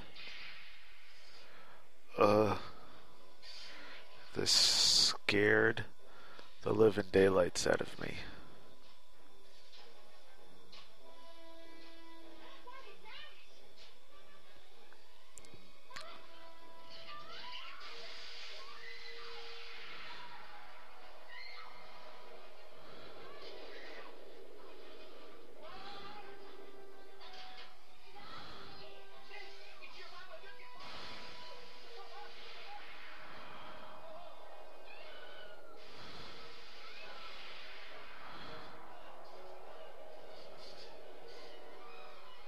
Some reason, a guy that's been acting longer, I think, doesn't seem to act near as well as Christopher Reeve does. Huh.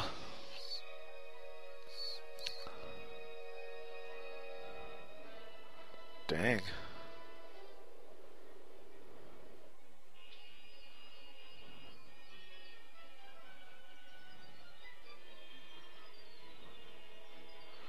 No danger.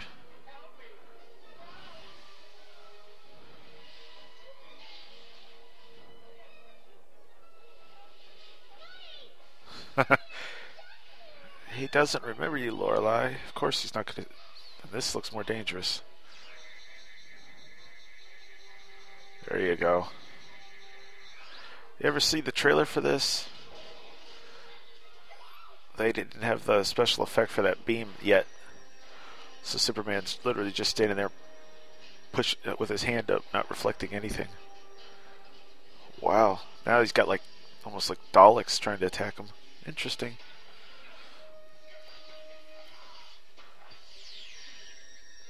Oh, it's pulling him in.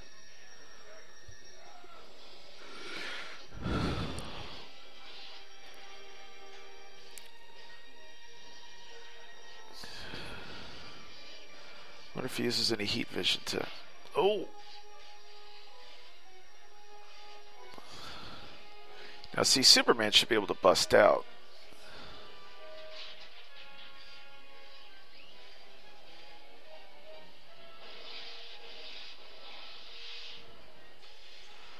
See, oh, it's okay.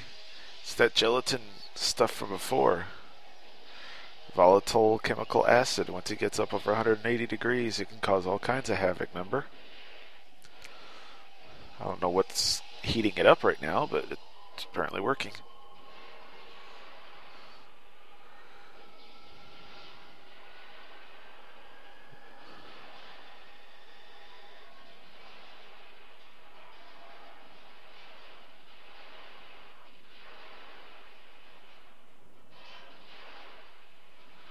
Okay, so the sister disappeared. Where's Ross?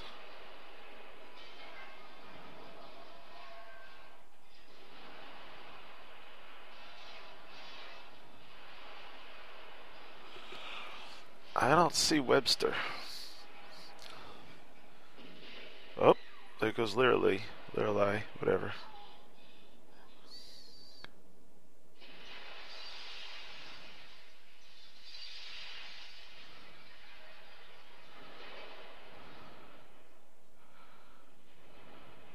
Oh, there's the sister. She survives. Somehow. I think that's Superman.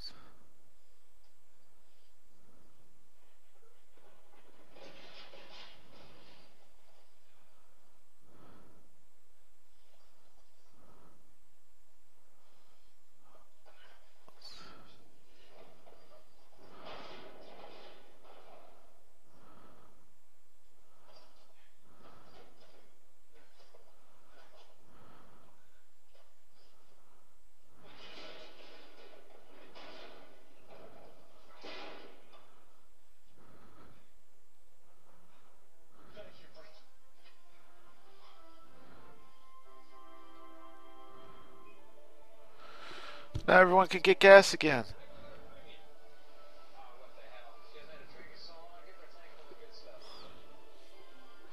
Ah, full service gas station.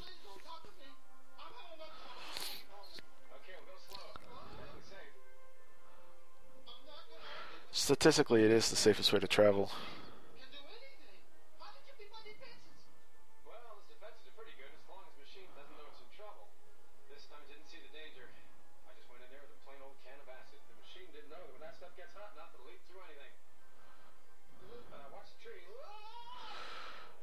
Noticed before how Christopher Reeve always moves his arm around when they're flying.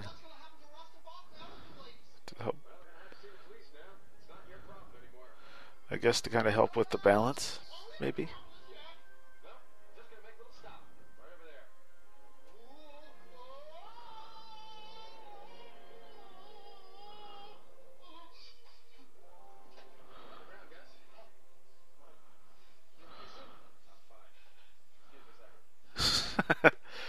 Asking if soup's okay. Awesome.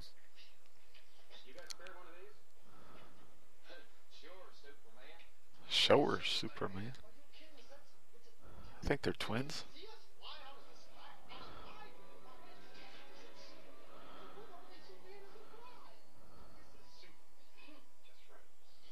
Wow.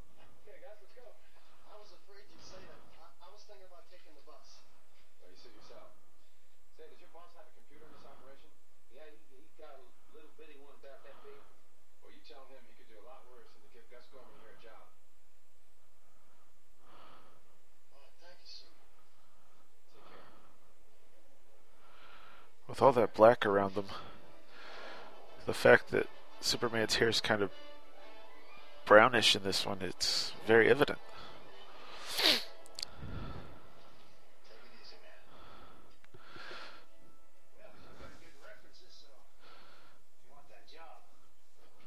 Superman just got Gus Gorman a job somewhere.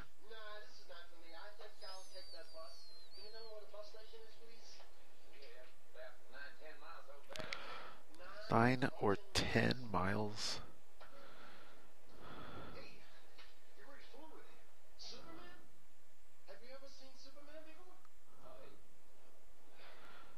Yeah, it, it, no.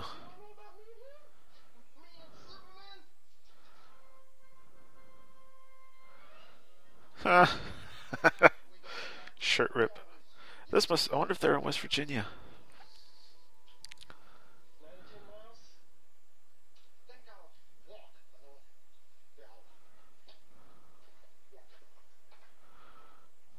That is a long walk.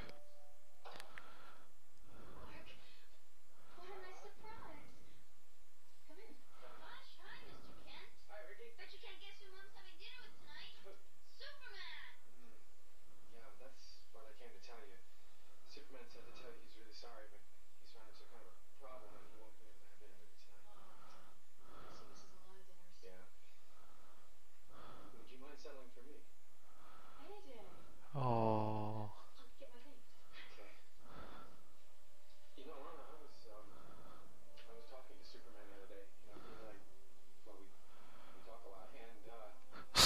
we talk a lot.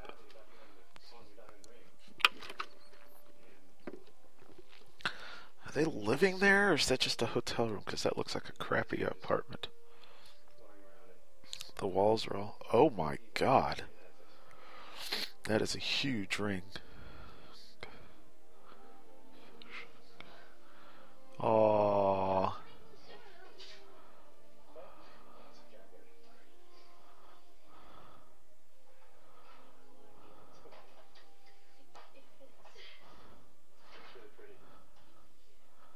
Hey, look, Brad. Oh. Sees Clark on his knee. She's got a diamond ring on her finger.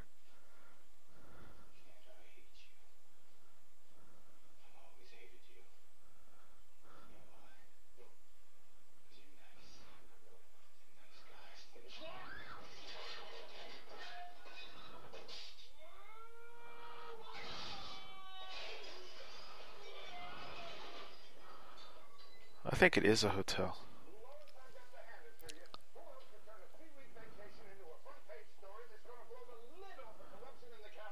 You know, I knew I was onto something when that taxi driver kidnapped me. I have to be. Seems I've got some new competition. That story that you wrote on the Flash reunion? I thought it was terrific. And fascinating. I, I like the part about the little girl back home. Why don't I take you to lunch and you can tell me all about it? I'd love to, Lois, but today I'm having lunch with Mr. White's new secretary. Hi, Lana. Lana. Lois, say hello to Lana Lang, Smallville's newest gift to Metropolis. I'm glad to meet you, Sue. Oh, Thank you. it's much prettier than Lois. Clark gave it to me. Clark gave it to you? Oh, Lois is jealous. I am in love with this machine. Mr. White, excuse me if you don't mind, but I have a couple of errands to run before lunch. Go, go ahead, Mr. White. Well, wait a minute. There's no handle. You just push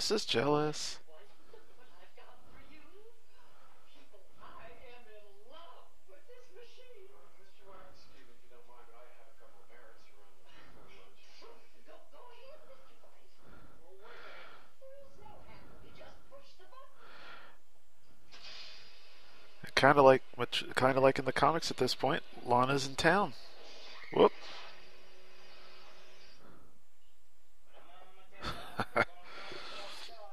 Oh, look, the guy's got all those towers of Pisas that aren't leaning. Even changed his shirt. Ah, here we go. He's got to fix. Ah, Superman's gonna fix. Isn't that nice of him?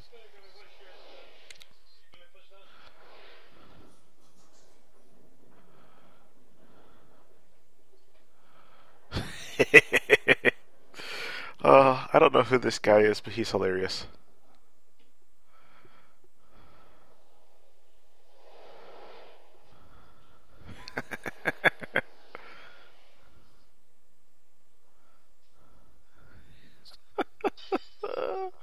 I love this. Oh, that guy's hilarious.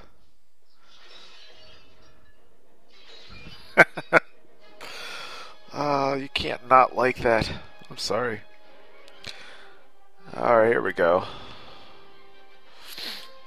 Superman flies out. Got this at all. This is from. A, this is a Donner version because you can't see any gray hair.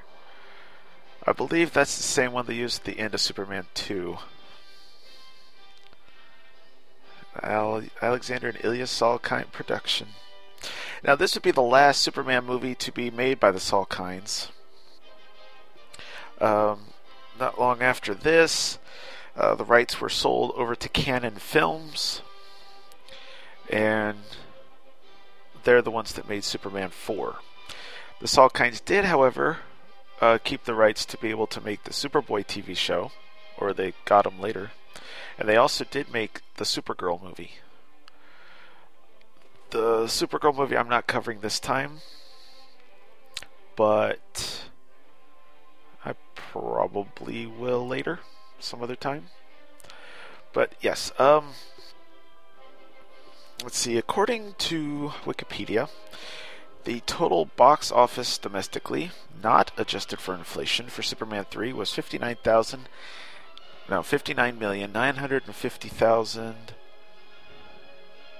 Uh, $623. Uh, let's see.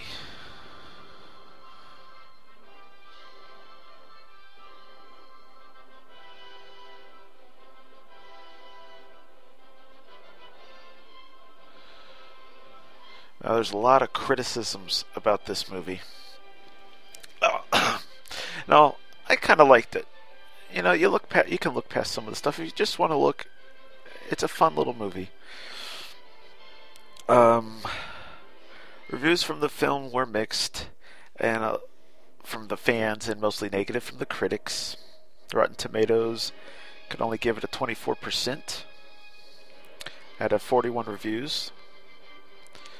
Uh, the summary, according to Rotten Tomatoes, was when not overusing sight, gags, slapstick, and Richard Pryor, Superman 3 resorts to plot points rehashed from the previous Superman movies. Um, apparently, they didn't like uh, a lot of people and critics did not like the co-starring role for Richard Pryor, who apparently was hired due to the fact that he appeared on the Tonight Show and told Johnny Carson how much he liked Superman 2. Apparently, that was all he had to do to get in the movie. That's right. Um, in fact, um, the, a lot of the blame was also put on Richard Lester, uh, for uh, who was good for comedies, but yeah.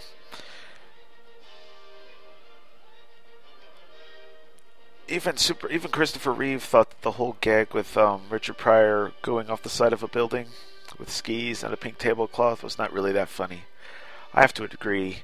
I don't think it was that funny. Apparently, the Smallville stuff was in Calgary, Canada. Hmm. Oh, and I'm sitting here reading this stuff and I missed it. I don't know who that guy was. Well, that's it for this coverage of Superman 3. I want to thank you all for listening. Uh, come back in two short weeks when we return to looking at some of the Superman comics from the Bronze Age. Thank you and talk to y'all soon. Bye.